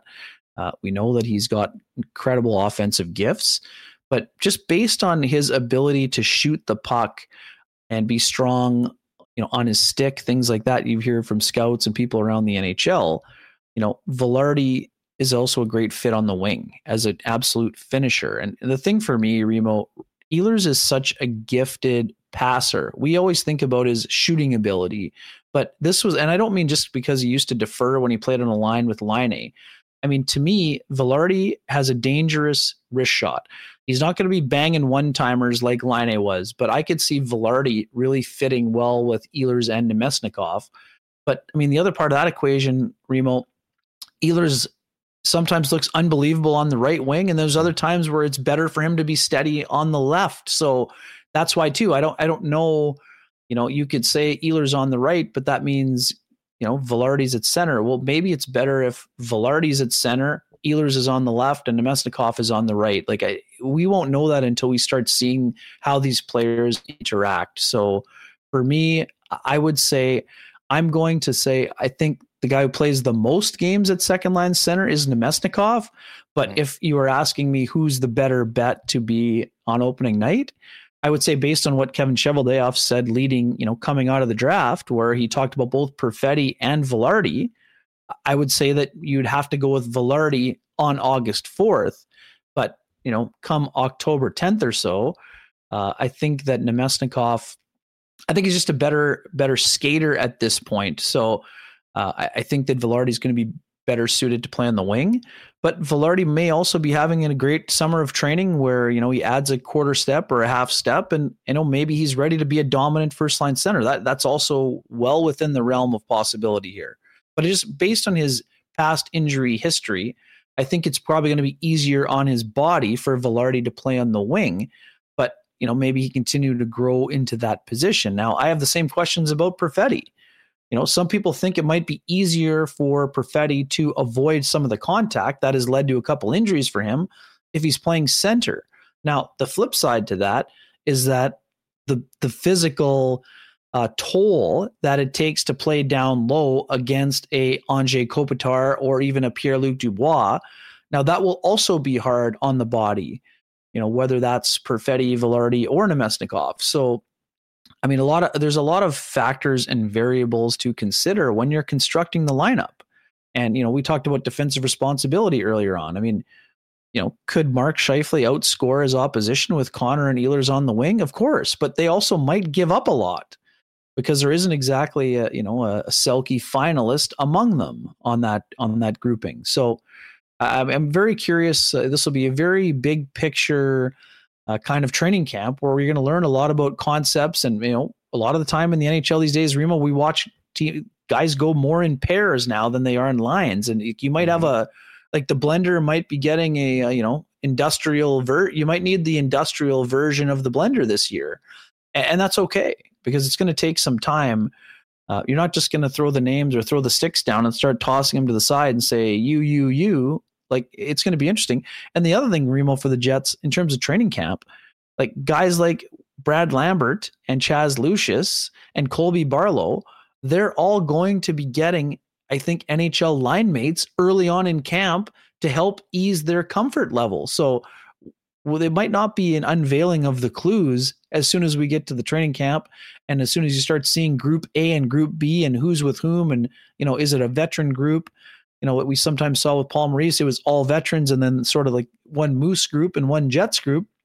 It won't necessarily be like that either because of the nature of those high end prospects, some of whom will be having their first training camp, some of whom will be having their second training camp. I mean, it's going to be interesting to see how those guys fit into that mix as well. And I know a lot of people have been debating and asking, well, who has the best chance to make it? I mean, it, it, it's going to take a miraculous camp for any of those three guys to get looks uh, coming out of the gate. And that's not to say that they won't be in the conversation or push uh, to be in that conversation.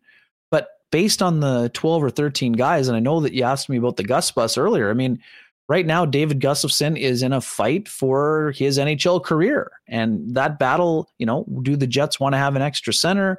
Uh, do they want to give that job to Axel Jonsson-Fjallby? Is Jansen Harkins going to work his way back? Can Kristian Reichel stay healthy enough to be the you know 13th forward? Will Jeff Malott have a great camp? I mean, like there's all kinds of players in the pool here uh, that will be pushing for work. So uh, I think the Jets are in a really interesting spot, and you know, a lot of these guys don't have aren't waivers exempt anymore. So I know Huss was talking about it this week also. Like every team has a a Jansen Harkins or a David Gustafsson, but you know now then you're getting into those years where players are no longer waivers exempt. Well, now you're running the risk of depleting your depth, but I mean, it's not as easy as it had been previously, where the Jets could just stash a guy on on on the you know not taxi squad but on the active roster as the 13th or 14th forward or the 7th or 8th defenseman you know because now you risk losing a Johnny Kovacevic or you lo- you risk losing you know whether it's I don't think the Jets will expose Declan Chisholm nor do I think that they should mean like Kyle Capobianco is you know we know he can handle the 7th defenseman job. Well that also means he can handle the 8th defenseman job right? It, he wouldn't be playing as often but he could take a month off and come in and give you 12 to 14 capable minutes of puck moving efficiency. So, you know, does that mean Chisholm is ahead of him? Does that mean Ville Heinola put, forces his way onto the team? I mean, the Jets have a lot of questions still left to be answered on August 4th, but none of them are of the pressing nature, right? Pressing variety yeah. nature, right? So, you know, outside of making a decision on Connor Hellebuyck prior to October 11th, which I don't see Connor Hellebuyck being on the move. I mean, I think a couple teams were sniffing around and kind of wondering, but right now uh, there doesn't seem to be an obvious landing spot, or at least not an obvious landing spot where they're willing to commit what it will take to a acquire his services and b open up the vault to pay him what he's going to want in his next contract, right? So that's sort of that's why everything is in a holding pattern. But for the Jets, the holding pattern means they have an elite level goaltender who is going to be ready whether it's, you know, whether he makes 50 starts before the deadline or 55 or whatever the number is, you know, they can count on Connor Hellebuyck providing elite level goaltending. And until there's some other resolution with Mark like you can count on a 30 to 42, maybe even higher goal sort of season from a number one center. And the thing here about Remo, we talked about all this depth the Jets have. Mark Scheifele no longer needs to play 23 or 24 minutes for the Jets to be successful offensively. But that also means Mark's going to have to adjust his his own sights, right? So Mark Scheifele can be a 20, 21 minute player and still be maybe equally or more productive. But he also needs to worry about the defensive part of his game. And if he brings an all around game, like this was a guy who had incredible enthusiasm at training camp. And I think he played with incredible enthusiasm for a good chunk of the year. And yes, he got derailed by the benching and, and then had to find it down the stretch after being moved to the wing for a while. But I mean, this is a player who's been here for a long time. Like Mark Scheifele is a pretty smart guy, Remo. He understands the situation quite well. He knows his future is in his own hands. It's also in Rick Bowness's hands. So the way to improve your future with the Jets or elsewhere is to be a more of a 200 foot player. Now, that, you know, well, there's been lots of debate. Well, you know, in a contract year, you're going to sacrifice defense for offense. Well, it's not that simple and it won't work that way because if Mark is cutting corners, his ice time will be cut because there are other players around him. No, Pierre Luc Dubois is not there, but there are other guys that can handle the defensive responsibility. And I can tell you right now, I know we had the debate for years about, well, Mark Scheifele just, you know, bolstering his stats with empty net goals. Like if Mark Scheifele doesn't show that he can be trusted in protecting a one goal lead, he won't be on the ice for empty net goals and points and assists. So eh, that's on Mark Scheifele to be ready. So I expect him to be enthusiastic. He knows the importance of the season. I mean, this is this is a career year for him in terms of you know leaving his mark. Like like we've talked so much Remo last year about legacy with guys like Blake Wheeler and Connor Hellebuyck. I mean, Mark this is a legacy season for Mark Scheifele. Now, do you want is is it possible Mark's traded within the first 20 games like Laine was? It's possible, but it doesn't have to happen that way. And I mean, Mark can rewrite a lot of the the history as well with the with the kind of season that we know he's capable of having because he has had them not just historically but recently So, I mean, it's a great opportunity for him to change the narrative. Um, there are, you know, we know he's been part of the leadership group for a long time, wearing a letter. Like, there's an opportunity for him to put his stamp around. I mean, we one of the reasons why Mark hasn't been moved is because teams around the league view him a little bit differently.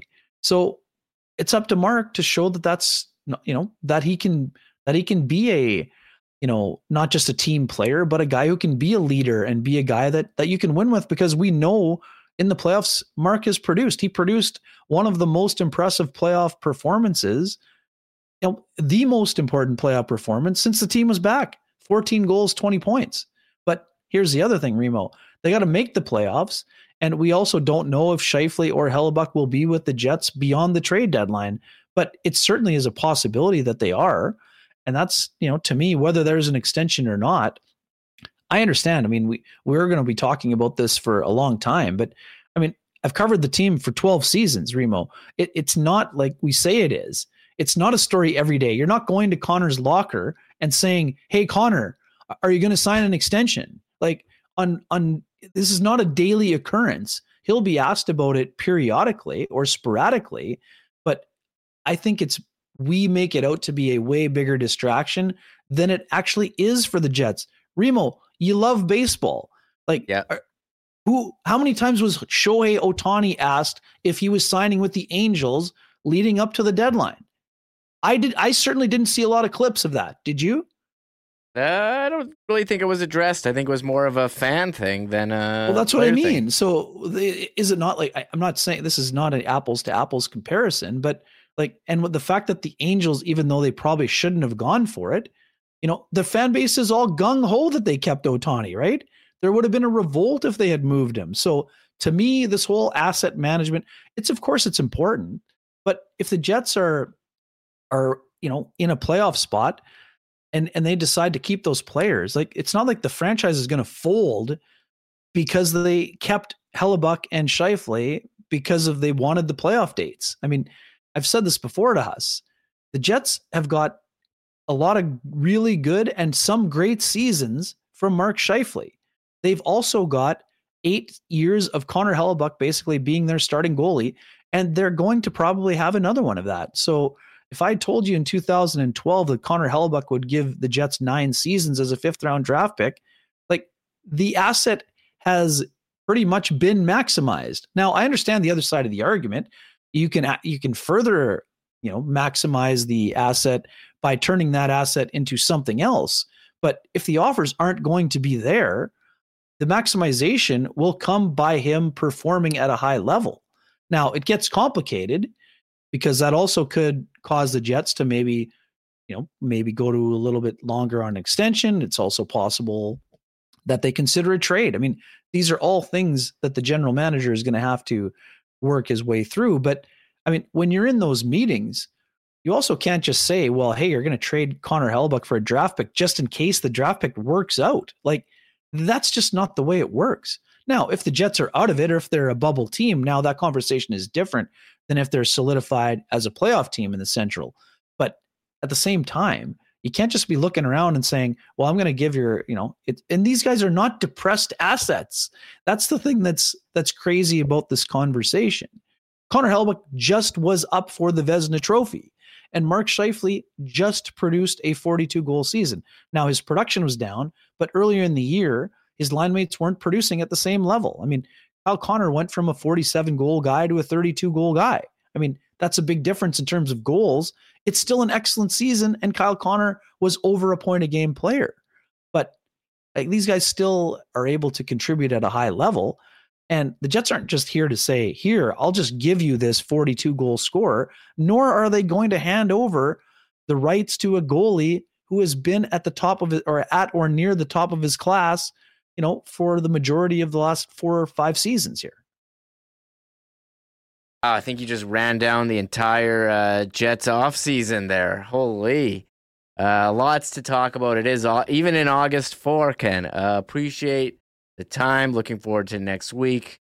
Got the MB Golf Tour. Uh, what are you on Instagram? Wiebes World Nine. Uh, yes, check sir. out some beautiful course. photos. Uh, Ken, thank you so much. And yes, definitely a big year for Mark Scheifele in the last year. Uh, thanks de- for having me, buddy. Of his deal. We'll do this again soon, Ken. Thank you so much. You're welcome, my friend. Have a great weekend and uh, keep steering the ship, CTO. Appreciate that. There he is, Ken Wiebe's World on Twitter or X.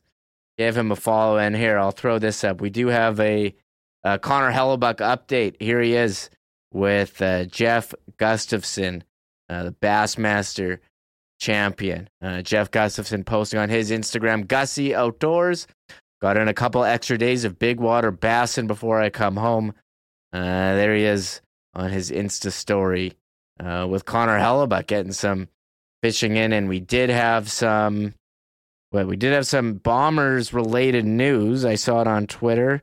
Uh, Reid Wilkins of 630 CHED uh, tweeting out that is the right holder for the Elks. Chris Jones says Tre Ford starts against Winnipeg. Tre Ford starting at quarterback, not Taylor Cornelius and not Doege, uh, who name we touched on earlier with Ken. Uh, we're going to get to Mike Morreale, the commissioner of the CEBL, Hacksaw, uh, with uh, NFL notes. Here are some words from Huss. Got to thank our friends at Vita Health who have great prices on natural organic supplements, beauty products, and groceries. And Winnipeg's largest assortment of local products, too, with barbecue season in full swing. Get on down to Vita Health and stock up on some delicious Vita Market grass fed bison and beef steaks. And of course, they've got Guardian of Life formulas like Prostate Protect and Once Daily Men's to help support men's gastrointestinal health. Vita Health Fresh Market empowering people to lead healthy lives seven Winnipeg locations, and online with local delivery options at myvita.ca. Our friends at Wallace and Wallace are rocking this summer as Winnipeg's fencing and overhead door specialist since 1946. If your property needs the security and protection of a new fence, or if winter did a number on your old one, give them a call. Vinyl, ornamental, welded wire, chain link, or wood fences. And if it's time to replace your garage door, they've got Winnipeg's largest selection of overhead garage doors. Give them a buzz at 452 2700. The Wallace and Wallace team will arrange a time to come out and give you a free estimate. You can also visit them at wallacefences.com or pop down to their showroom on Lawson Road off of Kenaston. Um, hey, our friends at EPH Apparel are ready for the summer and wedding season. Are you? If you need to up your menswear game right now, get on down to EPH Apparel. Custom suits beginning at 400 bucks, along with chinos, golf pants, custom shirts, both tucked and untucked styles, and an incredible selection of menswear accessories. In a wedding party, talk to them about a 15% discount for the entire wedding party when you get your suits at EPH Apparel. F's down at 190 Smith Street. Pop down and see them in person or find out more online or make an appointment at F. That's EPHapparel.com. And hey, a big shout out to Nick and Nikki DQ for their support of Winnipeg Sports Talk and a special happy birthday to Nick who had a big one yesterday along with his twin brother. Um, and I'm sure they were crushing some of those delicious new summer blizzard flavors and maybe a blizzard cake for the big day for DQ Nick. Of course, if you do have a party coming up, you can order a custom blizzard or ice cream cake on Instagram at DQ Manitoba. Otherwise, pop by and see him at DQ Northgate, DQ Polo Park, DQ St. Anne's, or DQ Niverville. Thank you very much, Hustler, with that. And big sports week in Winnipeg. We had the Bomber game last night against BC, biggest game of the year, but we have the biggest basketball game of the season. Uh, Winnipeg Sea Bears in the playoffs tonight against Edmonton. What a season it has been for them, smashing attendance records, smashing in the standings as well. I caught up with CEBL Commissioner Mike Morreale about the Sea Bears' success this season and the CEBL fifth anniversary. Here's my conversation with Mike. Mike, thank you so much for uh, taking the time to join me today. Big day here today for the CEBL with playoff games. Actually, big weekend uh, with the playoffs beginning. Yeah, we we've uh, we were talking about it being a long weekend and me not even recognizing what day it is. I just know that today's we have two games and uh, and the same on Sunday. So we have our conference playing games tonight. Of course, a big game. The the second game in Winnipeg against Edmonton, and then Scarborough and Brampton tee it off at, at seven o'clock Eastern. And then those winners go to join uh, on the west side. They go. Uh, the winner goes to Calgary on Sunday, and then the winner out of the East will head to to Ottawa for for that conference semifinal. So it's been busy. It's but it's exciting. This is the time of year you wait for.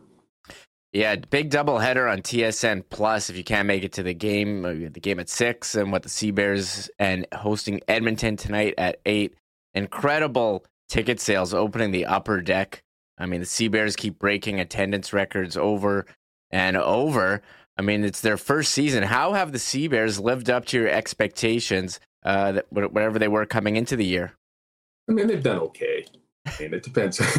no, they have been they have been fantastic. It's it's been a real um, great kind of proof of concept. I think I, I go back to, and I've mentioned it before, a game that was played in Winnipeg, Team Canada against Nigeria in like 2019 or something around that time, early 2020 that drew about 8,000 fans. And that was kind of the, the part where I'm like, wow, this is, this means something to Winnipeg fans. Like there's a basketball community. There's certainly a sports community. I think we all understand and, and appreciate that. But there was an underground basketball community that has come out in full force.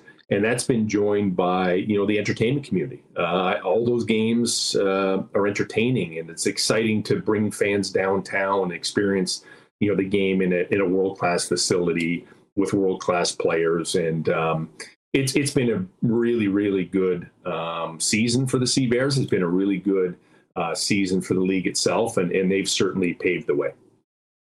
Yeah, again, uh, I hear a lot of people maybe going to check out a game who aren't necessarily basketball fans, saying how much fun it is, uh, the entertainment. Entertainment. It's been an incredible product here for downtown Winnipeg. But now in their first season, are other teams around the league looking at the Sea Bears uh, as a model? And how do other teams get to the level that the Sea Bears have reached in terms of attendance and engagement? Well, I think that a lot of teams look at each other um, to try and and learn things, and that, that's the beauty of what we do. It's we're very transparent, we're very open, we share a lot, we collaborate. Uh, it's one of the successes that we've had since the very beginning. So, what what David's a, able to learn in Winnipeg, what we're, we're able to learn in Winnipeg, can translate to some of our other major markets, right? Whether you talk about, you know, potentially getting into bigger venues or how you engage the community or what um, entertainment packages you put forth in the games. But all of our teams are, are successful in their own right. Not all of them play in, in a major uh, facility that with that capacity. Some are more intimate. Some are, uh, you know, spaces that we've turned into these incredible uh, new basketball areas and zones and and um, you know that part's been really exciting. So you know i don't know where we're going to trend. I think that the path has been paved and it's been paved in a very positive way that will allow us to do some of those things that will continue to elevate our brand and elevate the game and elevate the entertainment side.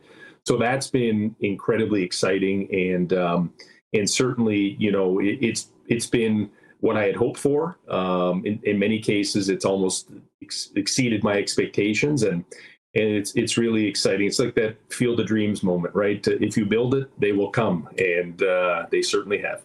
Yeah, and you mentioned, um, you know, what that Canada game here a couple years ago. I was at a NBA preseason game here. I could not believe the crowd, and I know what the Thunder and Cyclone were successful here. So it's been great to see professional basketball back. Uh, the being in the arena gives it that big game feel. The production has been excellent, as you said. Right. Entertainment, uh, Kardinal Offishall uh, at the half at the halftime tonight. I'm looking forward to that. So uh, I think it's really brought people together, and that's kind of, that's been the Sea Bears what playoff slogan. Um, you know, it's CEBL playoffs championship this year in Vancouver, and there was news yesterday. The provincial government saying they would contribute one million to the Sea Bears bid to host the CEBL Championship in 2025. You know, in Canada, we're pretty familiar with what the Grey Cup Festival.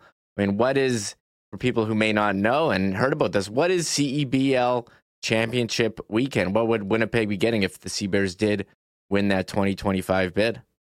Well, it's funny. We created it off kind of the concept of the Grey Cup Festival, but with that NCAA Final Four feel to it. So it's it's uh, it's got that cross between both. It's obviously very basketball centric, but not just on the court. There's so many things that are cool about basketball: the music and art and lifestyle and food and culture and and the experiences that come with that. So you're going to see you know, in in Vancouver, and you've seen historically.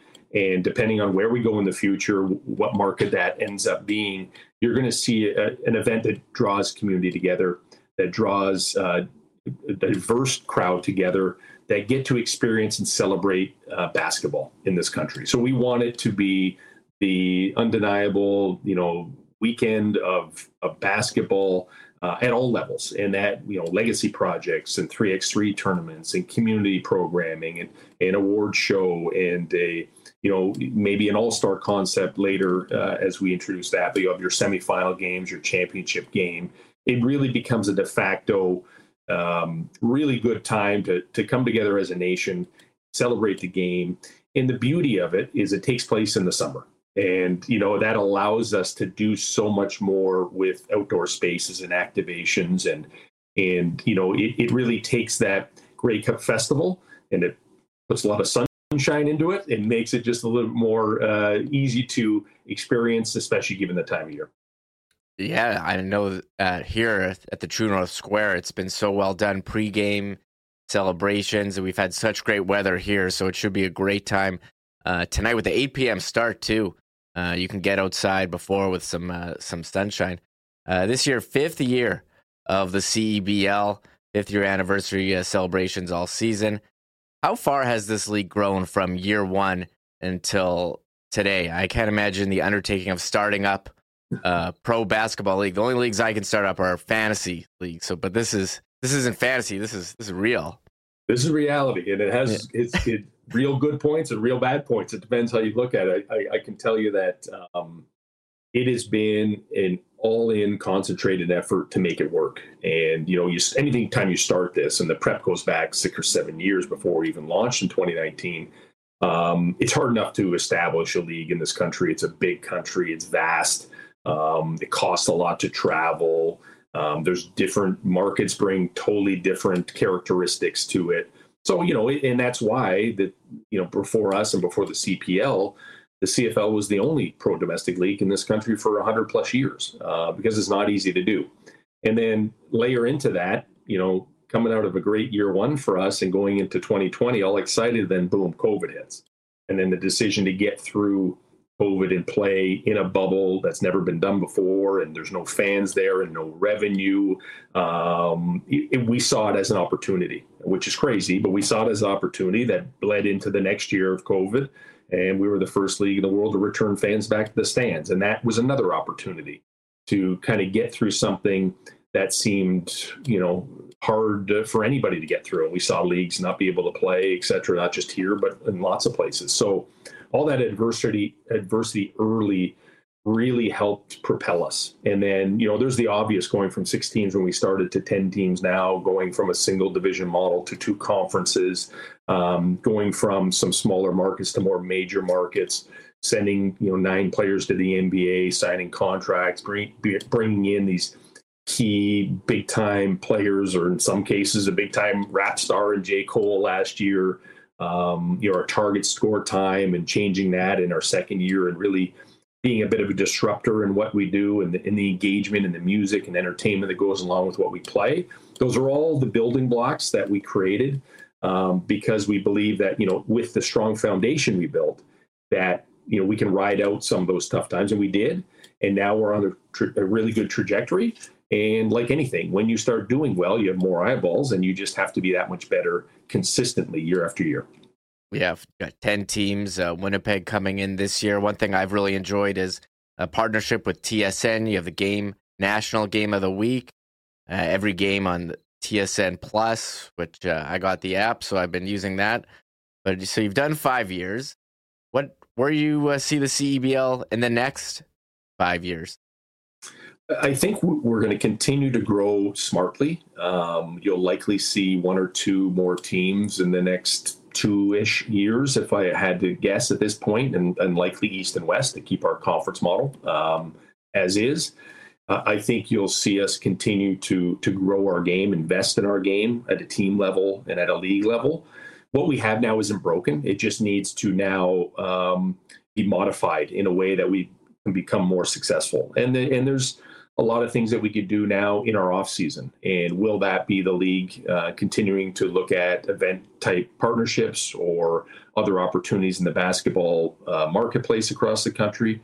Or is it going to be a combination of us doing that, the league doing that, and the team, excuse me, really investing in their local markets and starting to build that community programming in the in the off season? And I think you know now that we have moved from a single entity to now we have six owners over 10 teams, or we used to have one. Um, now you're starting to see that level of investment um, with these private owners in their local teams. And it's starting to pay off. It's that proof of concept. So that will continue, and we'll find uh, new people to come in and, and, help us with some of our, our other teams that uh, are still being uh, operated under one group. And that alone gives me a lot of um, excitement about what's to come. Yeah, there's definitely been a lot of excitement here in Winnipeg, no doubt, um, with the return of pro basketball. I mean, I'm looking at the Ticketmaster, uh, multiple sections in the upper deck sold out, another record crowd. Uh, it's going to be electric atmosphere. We saw last night uh, the fans bring it for the Bombers. I know it's going to be the same here tonight for the Sea Bears. And so, for a commissioner, now that it's the playoffs, what are you doing? Sitting back and enjoying all the games, or does is it even? Is it even praying everything goes you? well? Praying everything goes well, and I don't have to deal with any of the the stuff that happens because you know it's it's funny as a experience as a player um, on my side. I know the intensity Mm-hmm. uh, ratchets up, and I know it's not just the players on the court; it's the coaches, it's the GMs, it's the front offices. This is the time where everybody's on heightened alert. Um, so you just, might, I kind of sit back and hope everything goes as smooth as possible. Uh, we've prepared ourselves to be ready for everything. You know, now it's kind of, it, it's over to the teams. It's their time to, to do what they do. I know the games will be intense. I know it will make for great entertainment in the venue, great entertainment when you're watching at home on TSN. Um, and it just another real opportunity to showcase uh, Canadian basketball and the development of Canadian basketball. Yeah, again, 8 p.m. tonight, tip off, Winnipeg hosting Edmonton. Mike, thank you so much for uh, taking the time to join me here today on Winnipeg Sports Talk, and hopefully we can do it again soon. And maybe we'll see you ahead of uh, the Sea Bears in the final. We'll have to see. We'll have to see, but it should be fun tonight. Thanks for having me on. I appreciate it. Big thanks to our friends over at Princess Auto. Looking forward to the uh, next Bomber home game and another Princess Auto tailgate party starting two hours before kickoff with $5 beers, 350 pop and hot dogs, and great entertainment. Of course, Princess Auto is where you'll find the best deals on the most unique assortment of tools and equipment around. Everything you need to complete the projects on your list or start something new is at Princess Auto. Two Winnipeg locations, Panet Road, Portage Avenue West. And you can always shop online 24 7, 365 at princessauto.com. Uh, big thanks to our friends at Consolidated Supply for their great support of Winnipeg Sports Talk. Spicy, Joe, gang down there, the leaders in irrigation systems, artificial turf, and golf carts, both new and used, as the exclusive club car dealer in Manitoba. We've also got other great options for your property, including amazing hot tubs and awesome outdoor kitchens. Not to mention, they are the experts and leaders in small engine parts and repair. Pop by and check them out and check out the new Consolidated Supply showroom open to the public at 1395 Niagara Road East or find out more online at cte.ca. NFL season's just around the corner. And all that new merch is coming into Royal Sports as well. Of course, you know they've got the best selection of Winnipeg Jets gear, Blue Bombers gear, all the new Sea Bears hats as well, and soccer merch from around the globe.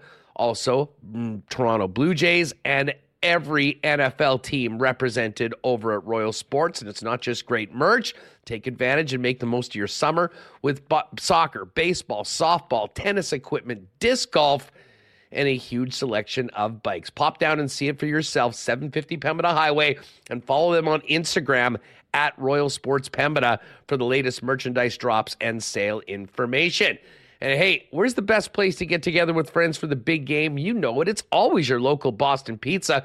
Enjoy ice cold schooners, world famous BP wings, and gourmet pizzas, and the latest from the BP feature menu, including the new barbe- Korean barbecue chicken sandwich. And hey, if you're staying in, you can always order online at bostonpizza.com.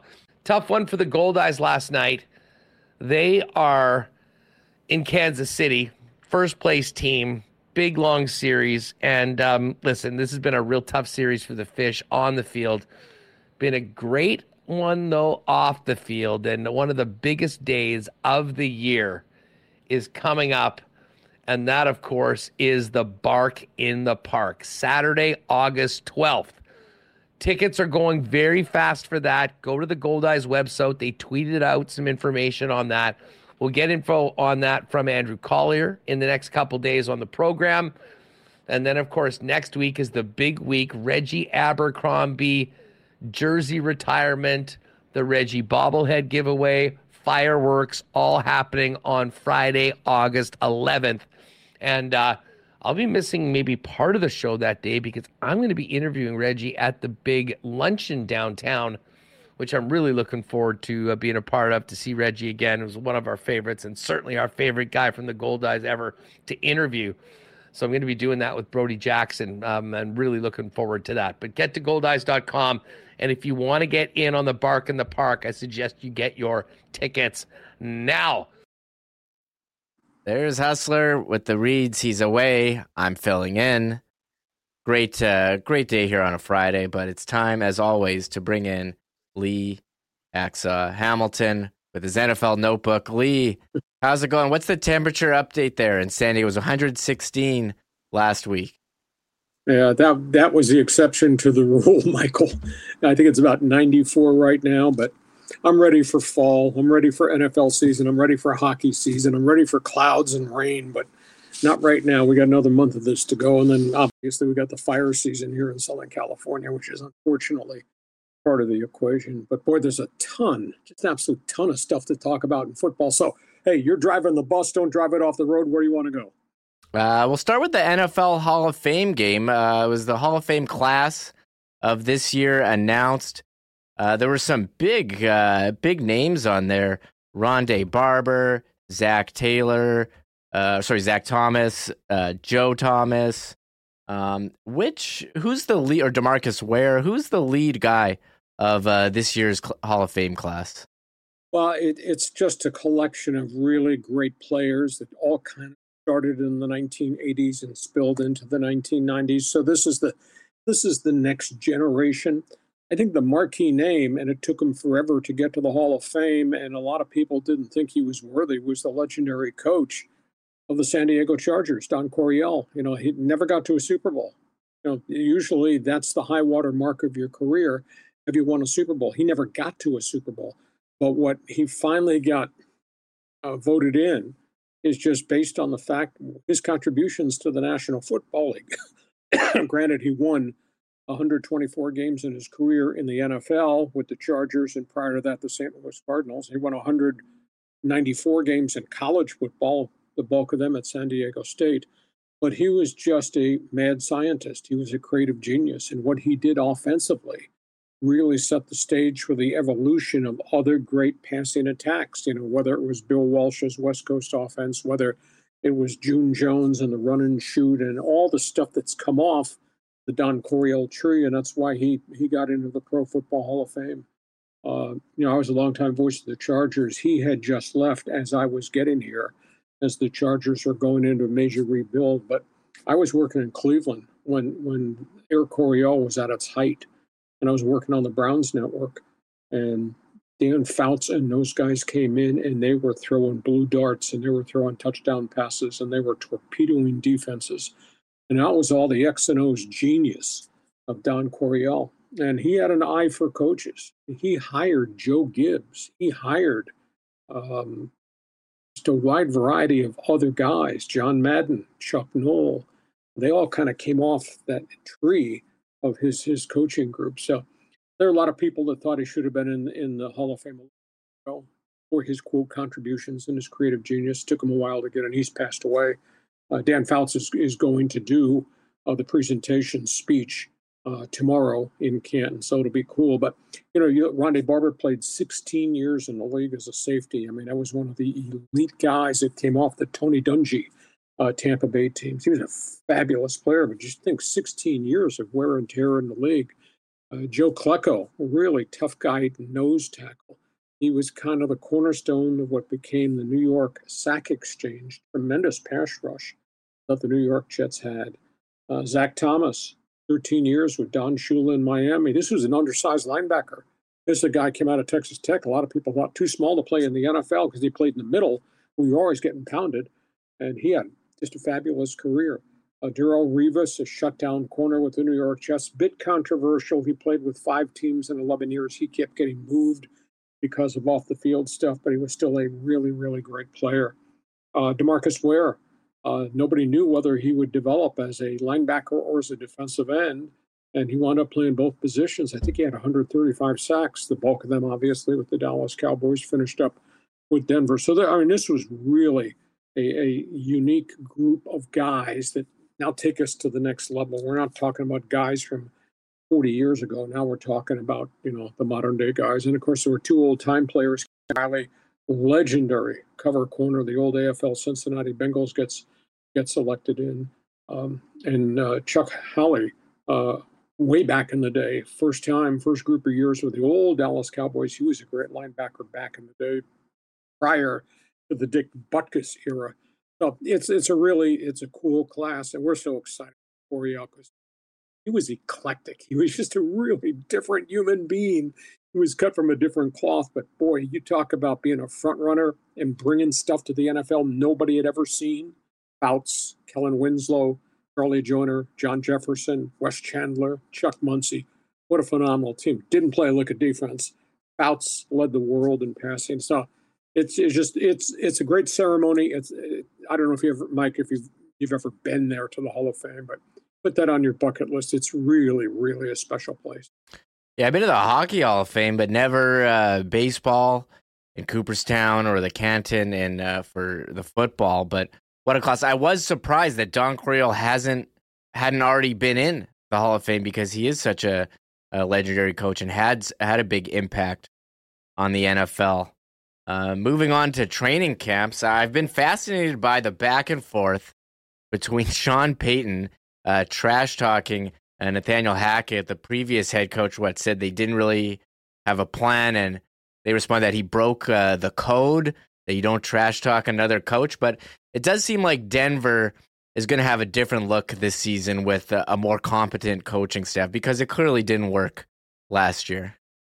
Well, Hackett was overwhelmed, and the stuff that was going on. They, I mean, they couldn't get plays in from the sidelines, the misuse of timeouts. They looked ill prepared and then and then to complicate it all, they just they lost their offensive line with injuries. You couldn't keep their wide receivers on the field. Uh, Russell Wilson was coming off shoulder surgery. He didn't look right. I mean, it was just a disaster. But I mean, it shocks me that when management goes through the interview process and they're interviewing all these different coaches, how did you not recognize what might be the inefficiency or the inability of Nathaniel Hackett to actually run a pro football team. You knew what he was as an offensive coordinator, and of course, he had a relationship with Green Bay, but so many other facets. How did you not realize that? So they they wasted a year. Payton comes in, surprised that Payton criticized that that's really stepping over the line. That's not tolerated.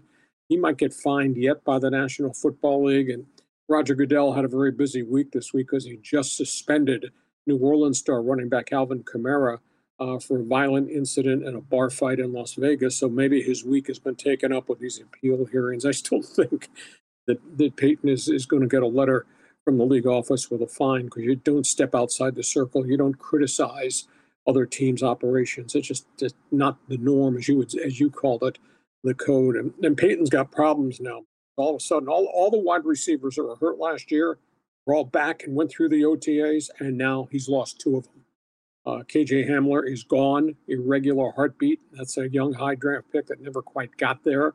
And they just lost another one of their wide receivers, Tim Patrick, for the second straight year, this time with a ruptured Achilles tendon. So suddenly, a collective group of wide receivers that Sean Payton wanted to build his offense around with Russell Wilson, he's down two of his top three wideouts. So it's just it's just not easy when injuries devastate you to a critical position. And, quarterback to wide receiver, that's pretty critical position. And as running back, Javonte Williams is coming off major knee surgery. Yeah. They don't they don't know how he's going to hold up. So Payton's got his hands full there in Denver. Yeah, that AFC West fascinating with the Super Bowl uh, champion Chiefs. I think uh, Justin Herbert and the Chargers pretty good, um, and the Broncos trying to make a comeback with the Raiders as well. One other player making news this week it was the Colts and Jonathan Taylor. What he's requested a trade, and the owner Jim Irsay came out and basically said, "No, we're not. We're not trading him." Well, there, there's some real problems, and you know, problem one is they've been down a quarterback for a couple of years, and, and they hope that Anthony Richardson out of Florida, the rookie, the the uh, high first round pick, he's going to play. He's going to have to play, and they don't know whether he's going to play and hold up because the learning curve is really, really going to be steep for him. He's a gifted athlete, but he was very, very erratic with the Florida Gators. Uh, Indy, Indy's got guys coming off injuries. They don't have their top linebacker yet, Shaq Leonard. We don't know. He's had two surgeries, neck and back. We don't know if he's ever going to be the same player again. Jonathan Taylor was such a heavy duty guy. Then he suffered a significant ankle injury, wound up having surgery. He's in the final year of the contract and he wants an extension. And Irsay said no. So Taylor's not in camp. And now, yesterday, his top wide receiver, Michael Pittman, kid from Ohio State, who I think's got great upside and's played well in spurts when he hasn't been hurt, he goes public and says, I want my deal redone. So Irsay's got his hands full. I mean, it's just not a player personnel on the field. Do I have a quarterback situation? Now, then of his top running back, his top wide receiver says he wants more money, and we don't know where they are in the offensive line because so many injuries last season. So it's not not an easy time right now in downtown Indianapolis for the Colts.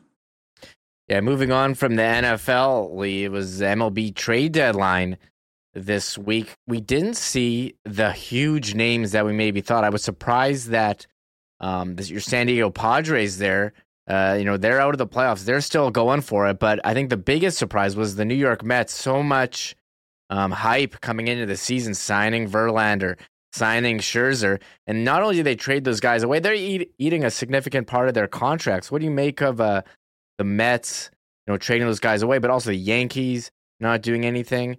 And uh, what the Dodgers tried to get Eduardo Rodriguez, and he he blocked them, and with his no trade clause. Well, this is really complicated. Steve Cohen, the owner of the Mets, invested 355 million in payroll. And it's an all-time record. Uh, and then his pitching staff got wiped out by injuries to start the season. He lost his ace closer.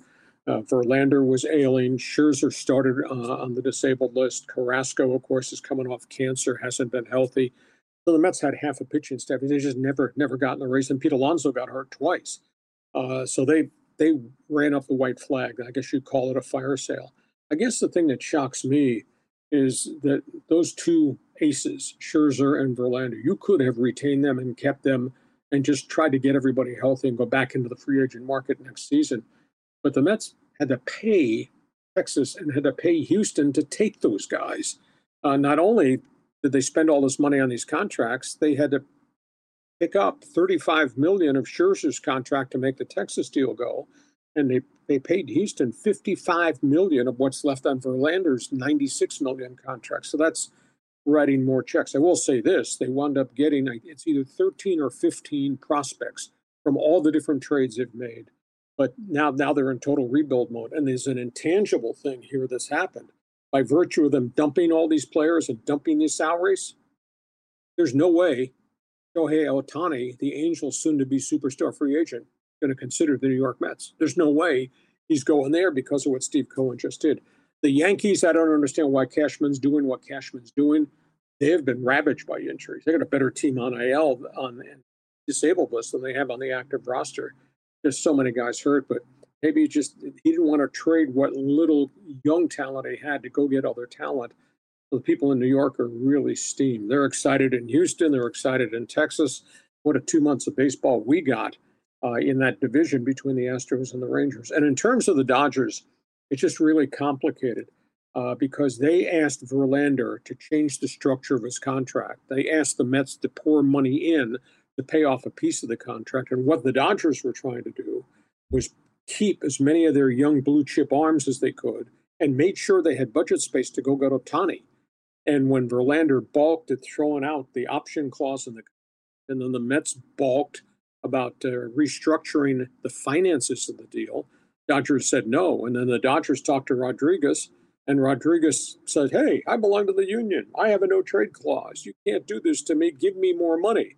And the Dodgers said, No, you got you're worth $49 million. That's the contract. You want to play for a pennant contender? You want to stay in Detroit in last place? So they walked away from that deal. At the end of the day, the Dodgers, who open a huge series against the Padres tonight in San Diego with first place on the line, the Dodgers kept all five of their blue chip pitchers. They're hoping to get everybody on the staff healthy within the next two weeks to be back. And they still have all their budget space to go, go get Ohtani. I think the Ohtani thing was front and center in the mind of every, everybody as it relates to the Dodgers. And the Padres, yeah, they were active. They filled some holes, but they didn't, for the first time since AJ Preller as general manager, he didn't trade the bottom of the farm system away because he's traded that farm system away twice. They have no depth at all. A lot of good young kids coming, but that's in Class A and maybe Double A.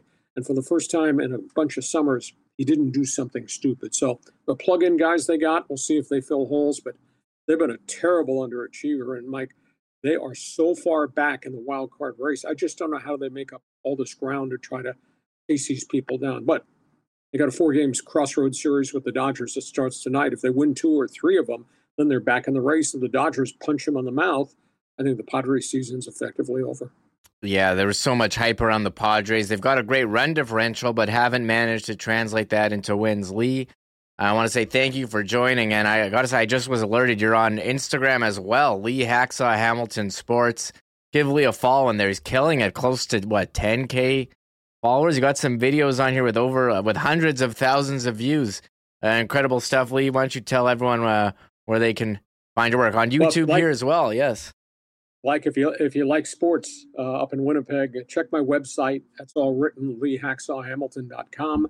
Uh, I have my own YouTube channel like you guys do. It's Lee Hacksaw Hamilton Sports. We do two big podcasts a week, and then we do a ton of I guess Instagram, TikTok, you name it. We're on every platform in the world. I don't know how this works. I'm just I do the talent and I do the the creative content. And I have a producer and a co-host that's an IT whiz, so he's he's got us everywhere from uh, from Beijing, China, uh, to anywhere across Canada that you can access what we're doing. But uh, it's it's a different landscape. Like you guys have been very successful. It's your fault. You guys taught me how to do this. Now, what we've been able to do. Yeah, well, thank you so much, Lee. And yes, the link to his YouTube is in the description, uh, Twitter as well. Appreciate you coming on, Lee. Thanks so much, and look forward to catching up uh, next week. Mikey, have a great sports weekend. Thanks, guy. Thank you. There he is, Lee Hacksaw Hamilton. Yeah, I just followed him on Instagram. Lee Hacksaw Hamilton Sports. Uh, appreciate him coming on. We're going to continue the show. Moving on, we're going to be running a bit late today. I'm hosting for Hustler, but it is a big day for you know sports in Manitoba. Big weekend. We had the Bombers yesterday, uh, Sea Bears tonight. The big week for the Goldeyes. We're going to talk with that about Andrew Collier next week. But also Monday, it's the Manitoba Derby, 75th and I'm happy to be joined by Kirt Contois of Assiniboia Downs. Kirt, I got to fix the name there. How's it going, Kirt? Thank you uh, so much for hopping on here. How's how's your Friday? Oh, it's absolutely awesome. We had the press conference yesterday to c- kick off the Derby and uh, the fabulous lunch. And uh, now it's getting closer and closer to the big day. Kirt, I wanted to say, you know, the Manitoba Derby, it's not just about the one race. It seems like it's a celebration of horse racing in Manitoba. There's activities and specials and a lot going down at the at the Downs when live racing starts at 7:30 p.m. on Monday. Yeah, we got Family Fun Day that we're doing every Monday until Labor Day. Bring the kids out. Starts at 6:30. Bouncy castle, face painting, clowns, a little bit of everything for them. But uh, of course, on the horse racing front, the Manitoba Derby front and center. But we also have the escape clause. That's the filly and mare, the older girls, the best on the grounds. They're going to go tackle each other. And then we also have the older boys race. So we have our best boys on the grounds with also a little invader that was second in the Manitoba Derby last year. Great escape along with trainer Robertino Diodoro's two horses in the Derby. He brought a great escape along just for the ride, and uh, he's another great addition to the race on Monday. Yeah, looking at the Manitoba Derby, Hustler and I are going to have to get our picks in. And it ah, seems there like we go. You looked at it a little. I- oh, I've I got the program here. I'm ready, Uh, but it seems like the bi- the big favorite here, heroic one to one odds, trained by Diodoro, who you mentioned. He's got the record four Derby wins, and he's Yeah. finished what his horses finished first, second, and third last year. Um, what is it about heroic move that makes him such a big favorite in this one? Well, it was his last two races that were absolutely outstanding. Yes, he didn't win either of them, but the competition that he faced, uh, the horse two outs ago, Scotland, came back and won a winning race at Saratoga.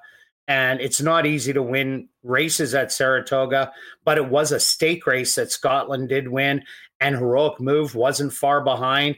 And then just came out of the Iowa Derby and lost by a half a length, where he got in a little trouble around the turn, has an excellent running style. And every time Robertino Diodoro brings a horse to a Assiniboia Downs, it always takes a lot of money because he puts them in the right spots to win. And it looks like heroic move. He's done that with this year.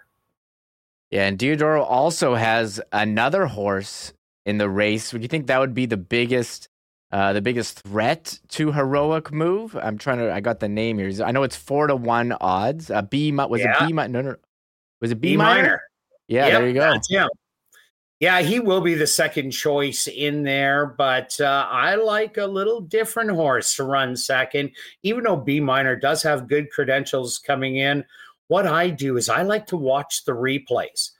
And replays, I think, tell things that aren't in the numbers that you see in the program. And then you can make your own assumptions.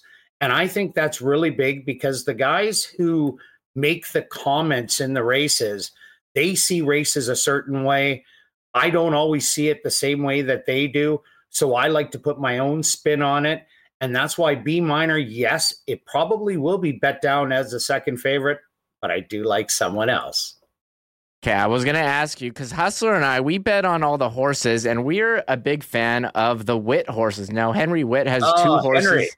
He's got two, but none of them are named like Wit. They don't have like Witt's Tenny Ten or King Wit. Is it the Wit with Mano Dura and Green? Or no, Mano no Mano Dura and Discovery Peak are his Yes. two. Mano Dura at twelve to one odds. Would it be one of those? No, it is not. Even though Henry Witt Jr., he is flying in to come check out the races, Nice. and we're setting him up nicely as he does have so many horses here at Assiniboia Downs. And we absolutely love how much he participates in our program here. Without him, he would be sorely missed, and our field sides would absolutely shrink. But yes, out of the two horses, Discovery Peak, both of those were purchased horses not horses that he bred on his farm in Waco, Texas. So anything that is from Waco, Texas that he does breed, they all have the wit name. Manadura, for example, I think is the better of the two. He bought that horse or claimed it a couple outs ago for $50,000 US. And his first uh, race here did get the win against older horses, three year olds and up. And the Derby is only three year olds. So I think that is his best bet to try and grab the win. So if Hustler and I are, you know, we're going to be competing, and he's not may not be listening to this. He's fishing right now. If I'm do, let's say I'm doing a trifecta for the Derby. Am I just Okay. hitting lock, lock button on heroic move as number one, or is there a possible, you know, my you know play the odds and try to get someone else someone else in there? Well, after watching all the replays, I'm going to tell you this. I am putting it as a lock for first for me. It's going to have to be a troubled trip for him not to be able to get there. His running style is close to the lead. So, with him having that close running style, he doesn't have to weave through horses and worry about all the traffic. The only thing that'll be against him, maybe a bad break out of the gate. Post position number one is not the best post position here, but he does get a real top jockey, Enrico Walcott, who is leading rider in Alberta several times and has come to Assiniboia Downs several times to ride stake races for Robertino Diodoro. So he's no stranger, but uh, definitely off the last two races. If he runs let's say 80% of either of those races, definitely this is the winner or the horse to beat. Or the or the horse to beat. And then if you had to put uh who else are you putting in there? Uh Manodura and Yeah, I have to throw Manadura in as a, a little bit of a horse. You can even, depending how much you want to spend, say you want to put the one just for first and then add a few horses underneath. I would start uh, with number three. You can, you can uh, go to Hustler and try and get him to pronounce that one. What do you think it Shib- is, Michael? Shit Shibui? Oh, wow. That was great. It is Shibwe. Oh, there a lot of go. people had a tough time with that one, but you nailed it. Shibwe, that is my second selection. This horse has run three great races, dropped into a hundred thousand dollar maiden race, and absolutely destroyed them with the greatest of ease. I think this horse is a special one. They paid one hundred and forty five thousand dollars after that race in auction for him. And I think he's worth every dime. If you're looking for maybe an upsetter, that could possibly be it but I'm thinking he's second best in there. Well, the uh, the Derby 75th one rose runs Monday. The one thing I love, I did this last year. What guaranteed? What is that? I'm um, hold on, hold on. I got it. Mandatory payout. Yeah, the Is that what you're mandatory guaranteed Mandatory pick four payout. pool. Yes, the pick pick five pool. Oh, Mandatory payout. It's already at six hundred thousand dollars. We expect usually bet in is triple the amount. So that's 1.8 million. So the pool probably around two and a half million dollars. If you can get the sequence, if all the favorites come in, and you can bet 20 cent tickets, take a bunch of horses each leg to figure it out. It times them by each other. And that's how you can figure out your ticket. Or if you have an HPI account, like several do, Mhm. it does all the work for you. You just put the numbers in and it figures it out for you. But uh, definitely the lowest, if every favorite wins, I would say $180. If you get two long shots, $1,000. Get three long shots, five to $10,000. And that's with the one winning the last race. And if he doesn't win, wow, the prices could go through the roof and be anywhere close to a $100,000 if no favorites get there. Yeah, I loved So following the there's money pick. to Fo- be made with not a lot of investment. yeah, you do as many like 20 cent combos. Uh, oh yeah, can. you could do the quick picks if you want. You could try that route. You get five different tickets for just a dollar. Yeah, I I'm gonna be in on that. So uh, appreciate you coming on, Kirt. Looking forward to everything uh, on Monday, and we look forward to having you back on the show. And best of luck with all of your selections. All right, thanks. We'll try and help you out. Myself and Stretch on ASD Live, six forty-five Central, as the Derby will go at about ten o'clock at night, and that will be the last race of the Pick Five. And let's hope that you're alive. All right. Well, thank thank you very much. Uh, talk to you soon. All right, Michael. You take care. Take care. There he is, Kirt Contois, Assiniboia Downs. And yes, you can watch all the races on YouTube. Make your selections on HPI Bet. They're, what, they're on the Twitter, aka the X, at Assiniboia Downs. So uh, very, uh, very exciting stuff there with the Manitoba Derby on Monday. We are not done here. We are not done. I want to say the marble race is open. We do have people asking uh, for the marble race, and exclamation mark marbles gets you in. But please, if you're here and you're enjoying the show, uh, hit the thumbs up down below, the subscribe button, trying to get to 10K subs. And uh, while I get this, I know I'm going solo here. I got to get got to get the marble race ready. So Hustler is going to come in with the final reads. Then we'll throw it to we'll talk with Andrew Collier. Big week coming up for the Goldeyes. We're going long here. I had everything timed out to the minute, and then came, Ken came and went to the buffet and blew up my entire show. So. Uh, sorry, Ken. It was great, great talking, great talking with you. But we're gonna go long. It's just bonus for everyone else. Um, Andrew. So we'll do Hustler, uh, and then Andrew Collier on the Goldeyes, then the Marble Race, then I'll do a live.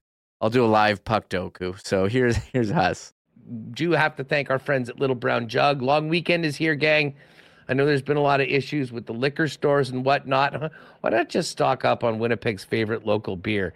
And you can do that without hitting a Manitoba liquor mart. All you need to do is head on down to Little Brown Jug in the Exchange, William Avenue. Um, if you plan your time right, can uh, have a couple out on that beautiful patio they built at the end of last year. Uh, or if it's too hot, head inside, have a few, and pick up everything you need for the long weekend. And may I suggest my personal favorite for summer drinking, the new generic lager. Um, all there at Little Brown Jug. Of course, check it out online as well as their seasonal beers, littlebrownjug.ca. Um, and if you are getting to a beer store elsewhere, you can find Little Brown Jug wherever they sell great beer. And 1919, don't forget, is at the stadium.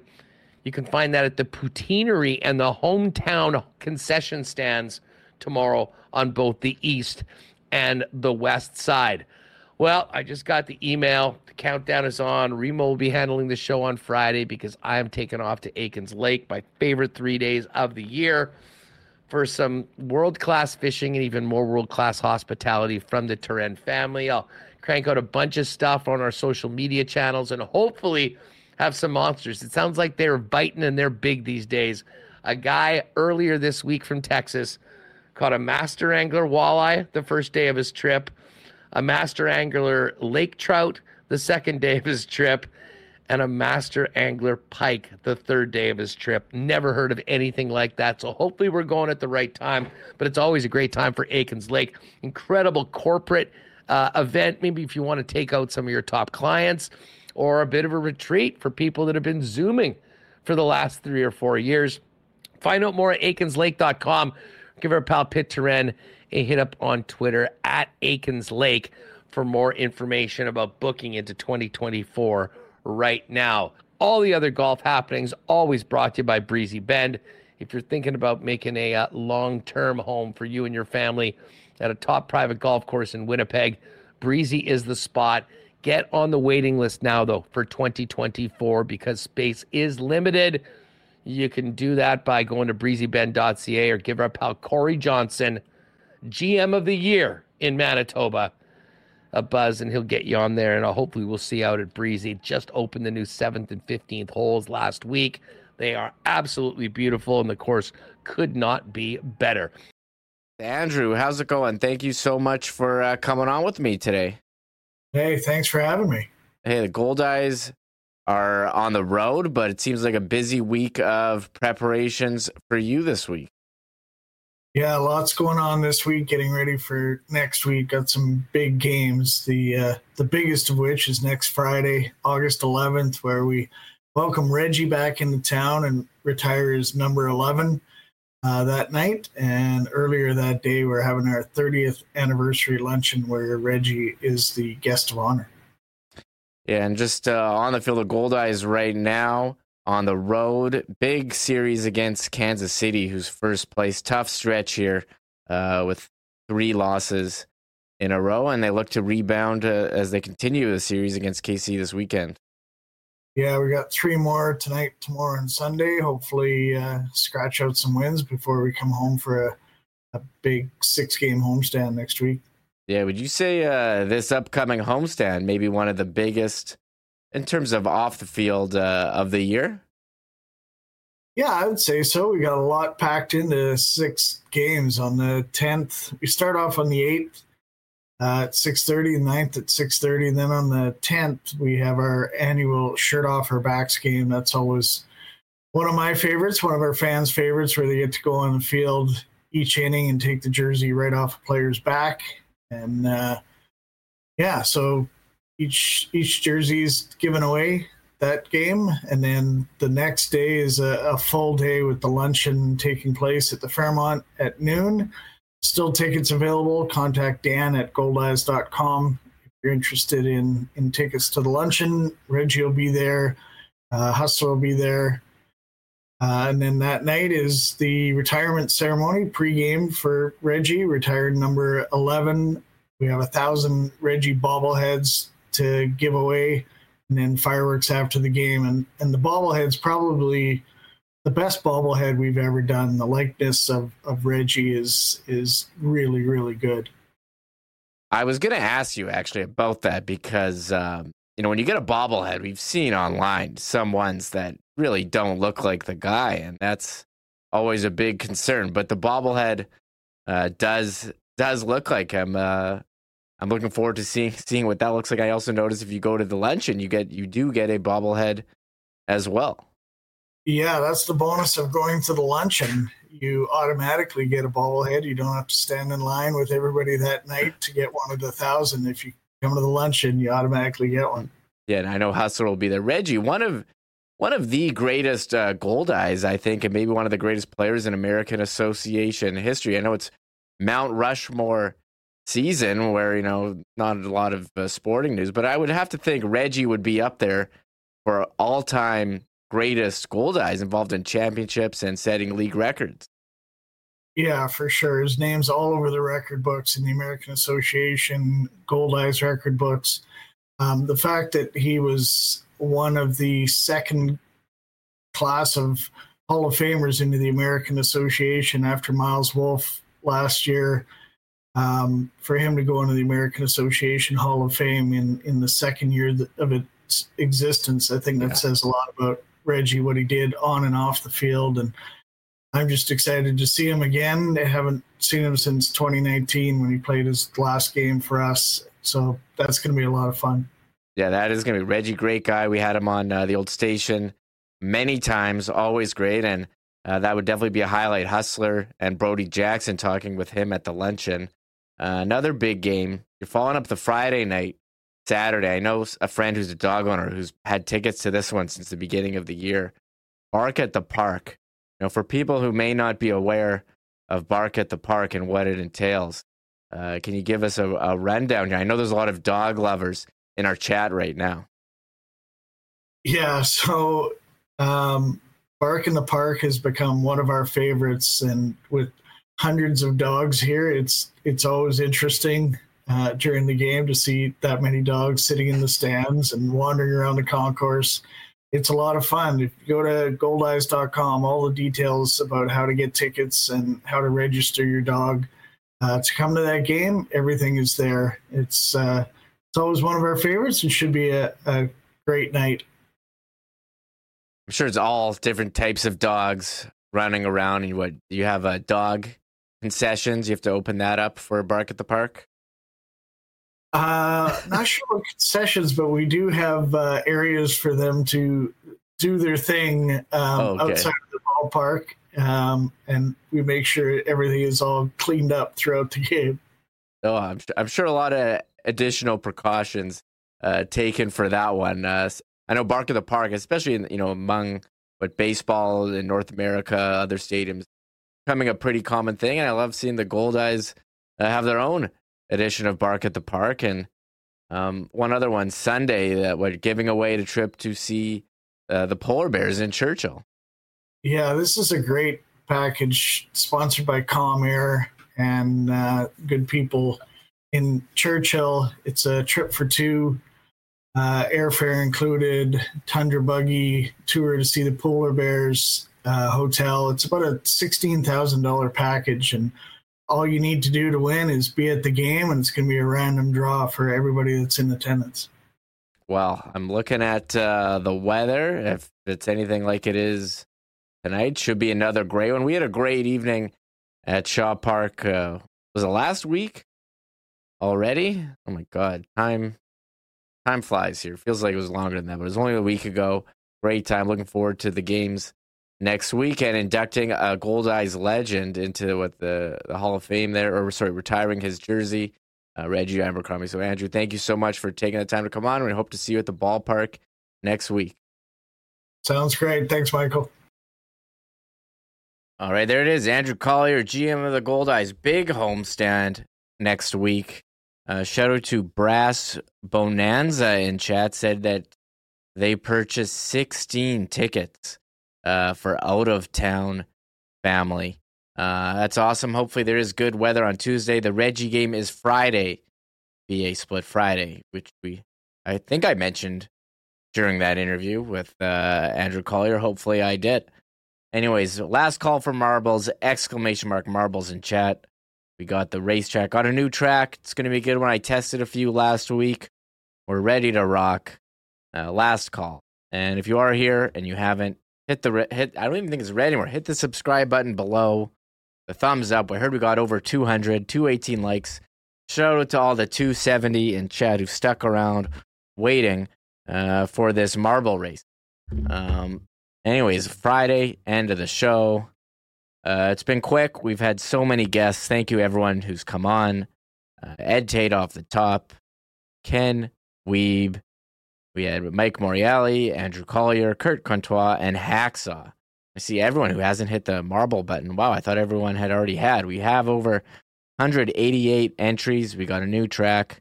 And before we close it off, I do want to address one thing which hasn't been mentioned on the show.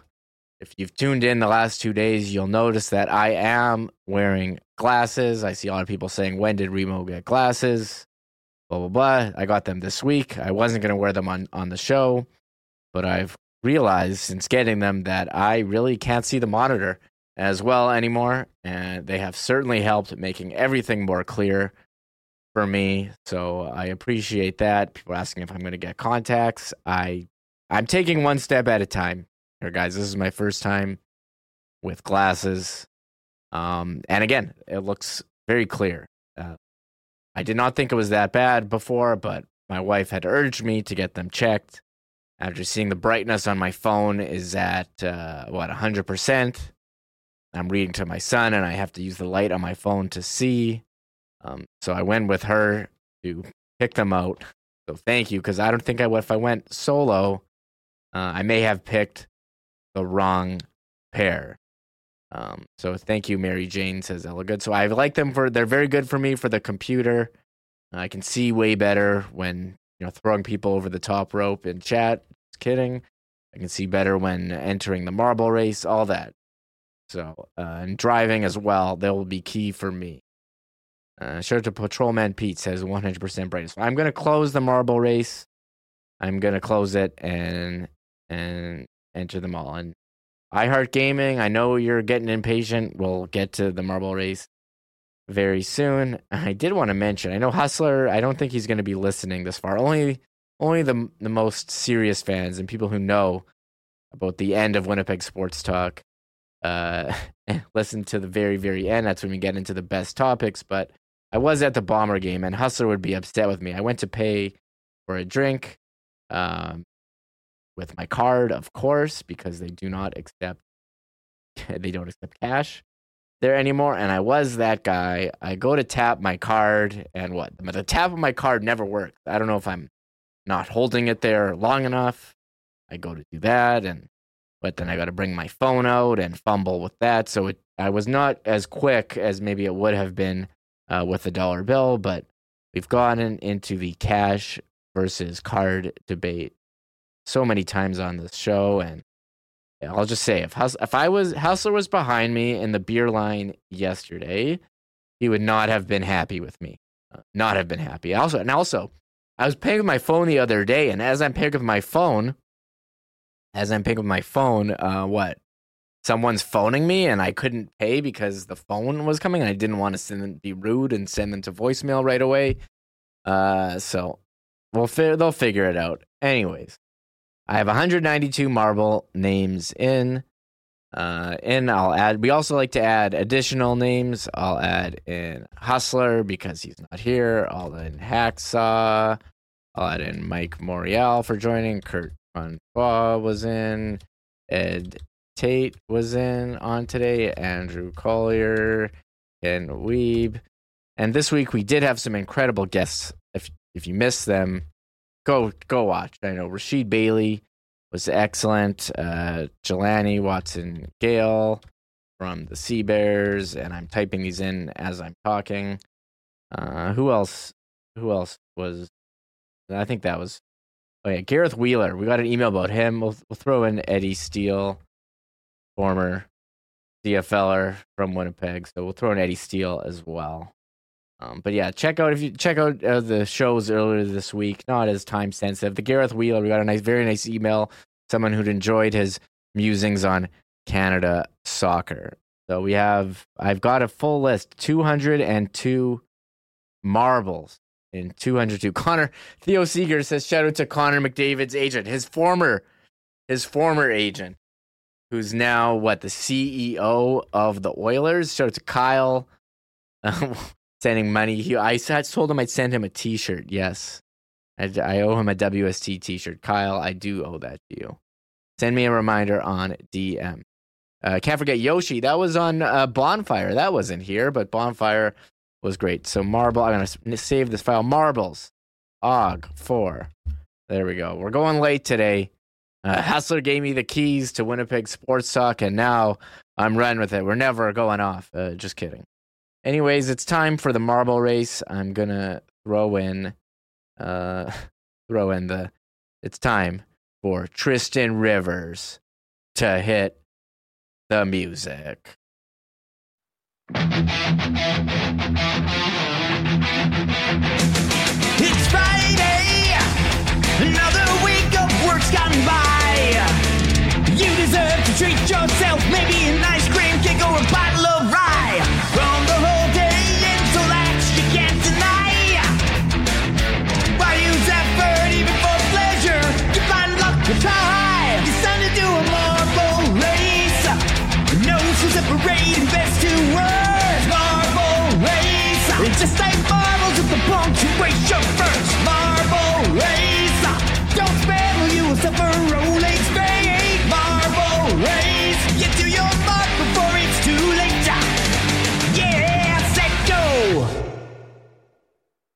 Ah, yes, there it is. Tristan Rivers music in the style of Metallica. How could I not go with that one? Uh, we're gonna throw it on, and I'm I'm excited. This is the part where I get to show off my play-by-play skills in the marble race. I don't usually get to do it. It's always Hustler who's doing the play-by-play. Uh, one second. Here we go. All right, and what Hustler's always. Let me move myself over here. You're on the podcast, you're gonna be missing out on this one. Anyways, I'll do my best at the play. We're going in. So last week we introduced some new marble tracks. I found the community ones we're going with. Last year we or last week we did adorable, awkward, anger. And this one we're going with adorable, busy area. Shout out to Lemon Cloud GT. I think Hustler was calling them Lemon Drop QT yesterday, which that's fine. Anyways, here's the race. I did test it. We got 202 marbles in there. Adorable, busy area. Here we go. Three, two, one. We're off. Now they're starting at the top of it looks like a little turf area going down the Plinko thing. Everyone's in it. They're all the way down. And who's in? Terminator's in first. They're coming out of this little tube here. Cruiser 24. He's in first. Bob McCulloch, Winnipeg, Walter. Shout out to Winnipeg, Walter. XX Revolution. And here comes a funnel. They're all going in. It's like a funnel within a funnel. Oh, people are going over the top rope. Royal Sports Payable, Hustler, Todd, Acid Wash Jeans, Dave the Fantasy, Vanishing Point, all over the top rope. But who is going to come out of this funnel first? And there's a number of people onto the circulating board. Jeff Doiron is in there. Frosty, XX Revolution, Kirt Contois, who just came in with the Assiniboia Downs picks. It's very slow moving. Who's going to come off the board and go on to the next section? It is Jeff Doiron, Kirt Contois, XX Revolution, Ken Wiebe going down the slide. And they're coming in another obstacle. It's a spinny bar. There's two of them knocking him around. Jeff Doiron, Kirt Contois getting knocked ahead, getting the bump. Frosty's getting ahead, but it is Jeff Doiron going through this other obstacle. And they're coming up to an elevator it looks like. But who is going to get out first? Ken Wiebe, way in there. And know, it's Ken passing Jeff. He's coming in with speed. He's going through, what is that? Like the hurdles here? It's backgammon. I don't know what that thing is, but there's that obstacle and a spinny tube. And going into the spinny tube first, it is Jeff Doiron. He's still in there. Kirt Contois is in there. Mike G has entered the chat and it's the Ferris wheel. Who's going to come out of the Ferris wheel first? Mike G slips through, Kirt slips through. And these brand new obstacles in these community maps, it is crazy. And Mike G is way ahead. Mike Morreale, CEBL commissioner, is behind him. We got the two mics. Oh, Mike G.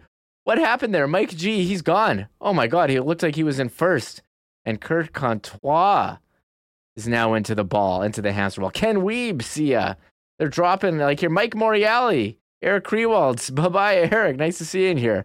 Nicole J's in the ball. Moose 3 is in the ball. Colorado Lowe's in the ball. Who's going to follow the ball first and win? It is Kirt Contois winning the marble race and the WST hoodie, aka the gold jacket. Shout out uh, to Kurt, who fell out of the ball into the finish line. That was wild. Colorado Lowe's 2. Nicole J 3. Moose 3 4. Merle Peters, five. Greg Hasbeek, six. Royal Sports Team Sales, seven.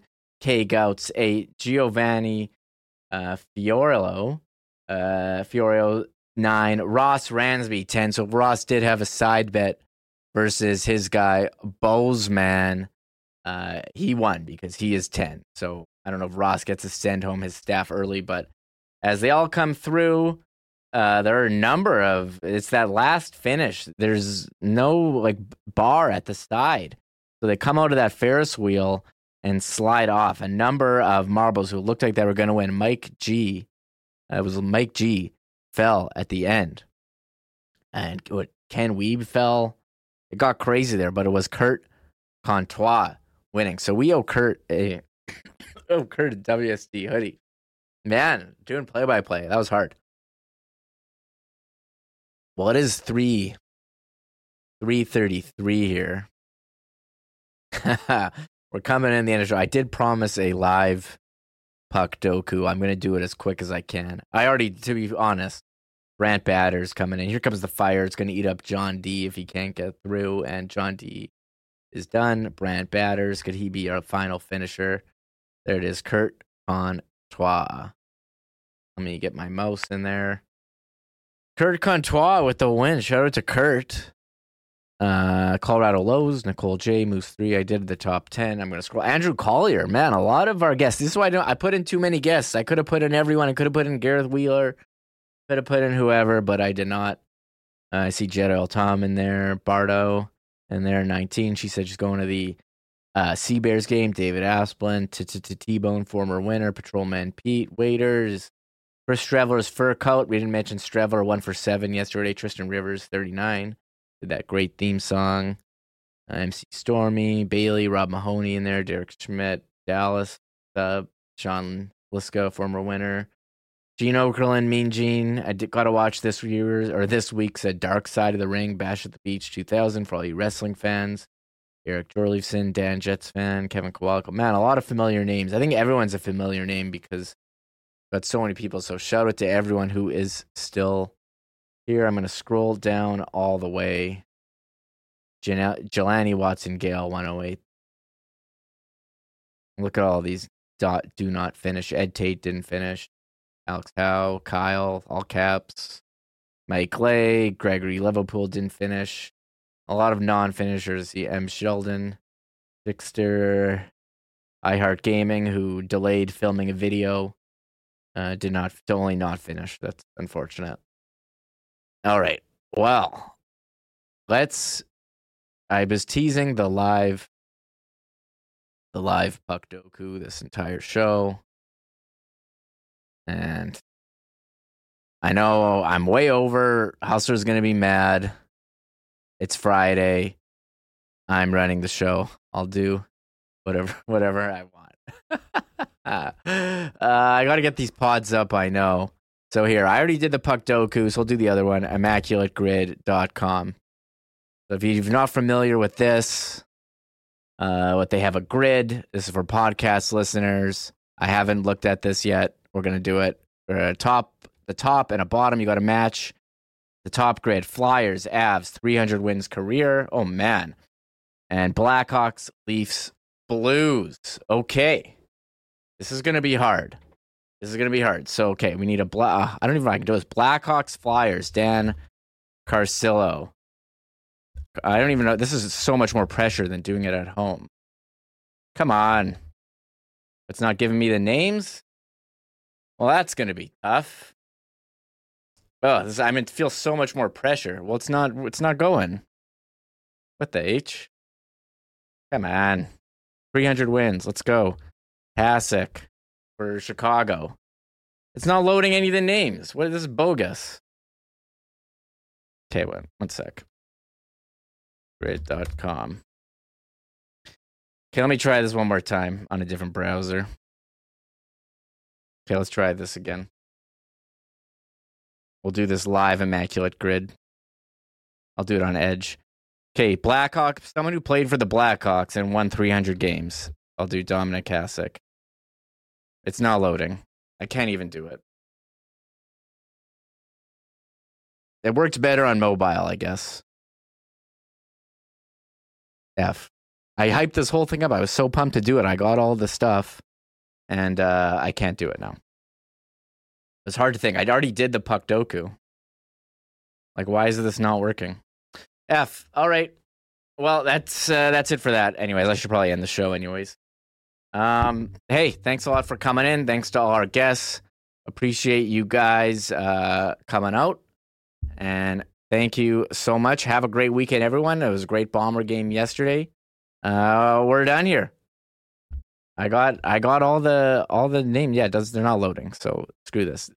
Well, I can show you my Puckdoku. I already did it. Is Puckdoku Olympic gold? This is what I did for mine. Like this one works. I got a, Iginla, Brewer, Olympic gold Flames, Iginla, Olympic gold Oilers, Eric Brewer, Olympic gold uh, Avs, Rob Blake. This is what I had. This was the best. Avs. I did Avs. Avs Blue Jackets, Matt Calvert, former guest. Oilers Blue Jackets, uh, Ray. No, no, no. Uh, what did I do for this one? Did I do Ray Whitney? I did Ray Whitney for one, Geoff Sanderson for the other. I'm getting confused. Uh, this one was Ray Whitney. Oilers, Hurricanes was Ray Whitney. Oilers Blue Jackets, Geoff Sanderson. I got Flames. Uh, Carolina, uh, how could I not do this one? Trevor Kidd. And I did Flames, uh, Flames Blue Jackets, Erik Gudbranson. Erik Gudbranson. There you go. Don't want to get him mixed up. And then Flame, and then Avs, Avs Hurricanes. You can use Whalers. So I did Andrei Nikolishin. There you go. That was mine. Uh, there it is. Anyways, have a great weekend, everyone. Appreciate everyone who's came out, said hello. Uh, thank you so much. Bye bye. Oh my God! Oh! Shut it down! Let's go home! Thanks for tuning in to Winnipeg Sports Talk Daily. Make sure to subscribe on YouTube and your favorite podcast feed at winnipegsportstalk.com.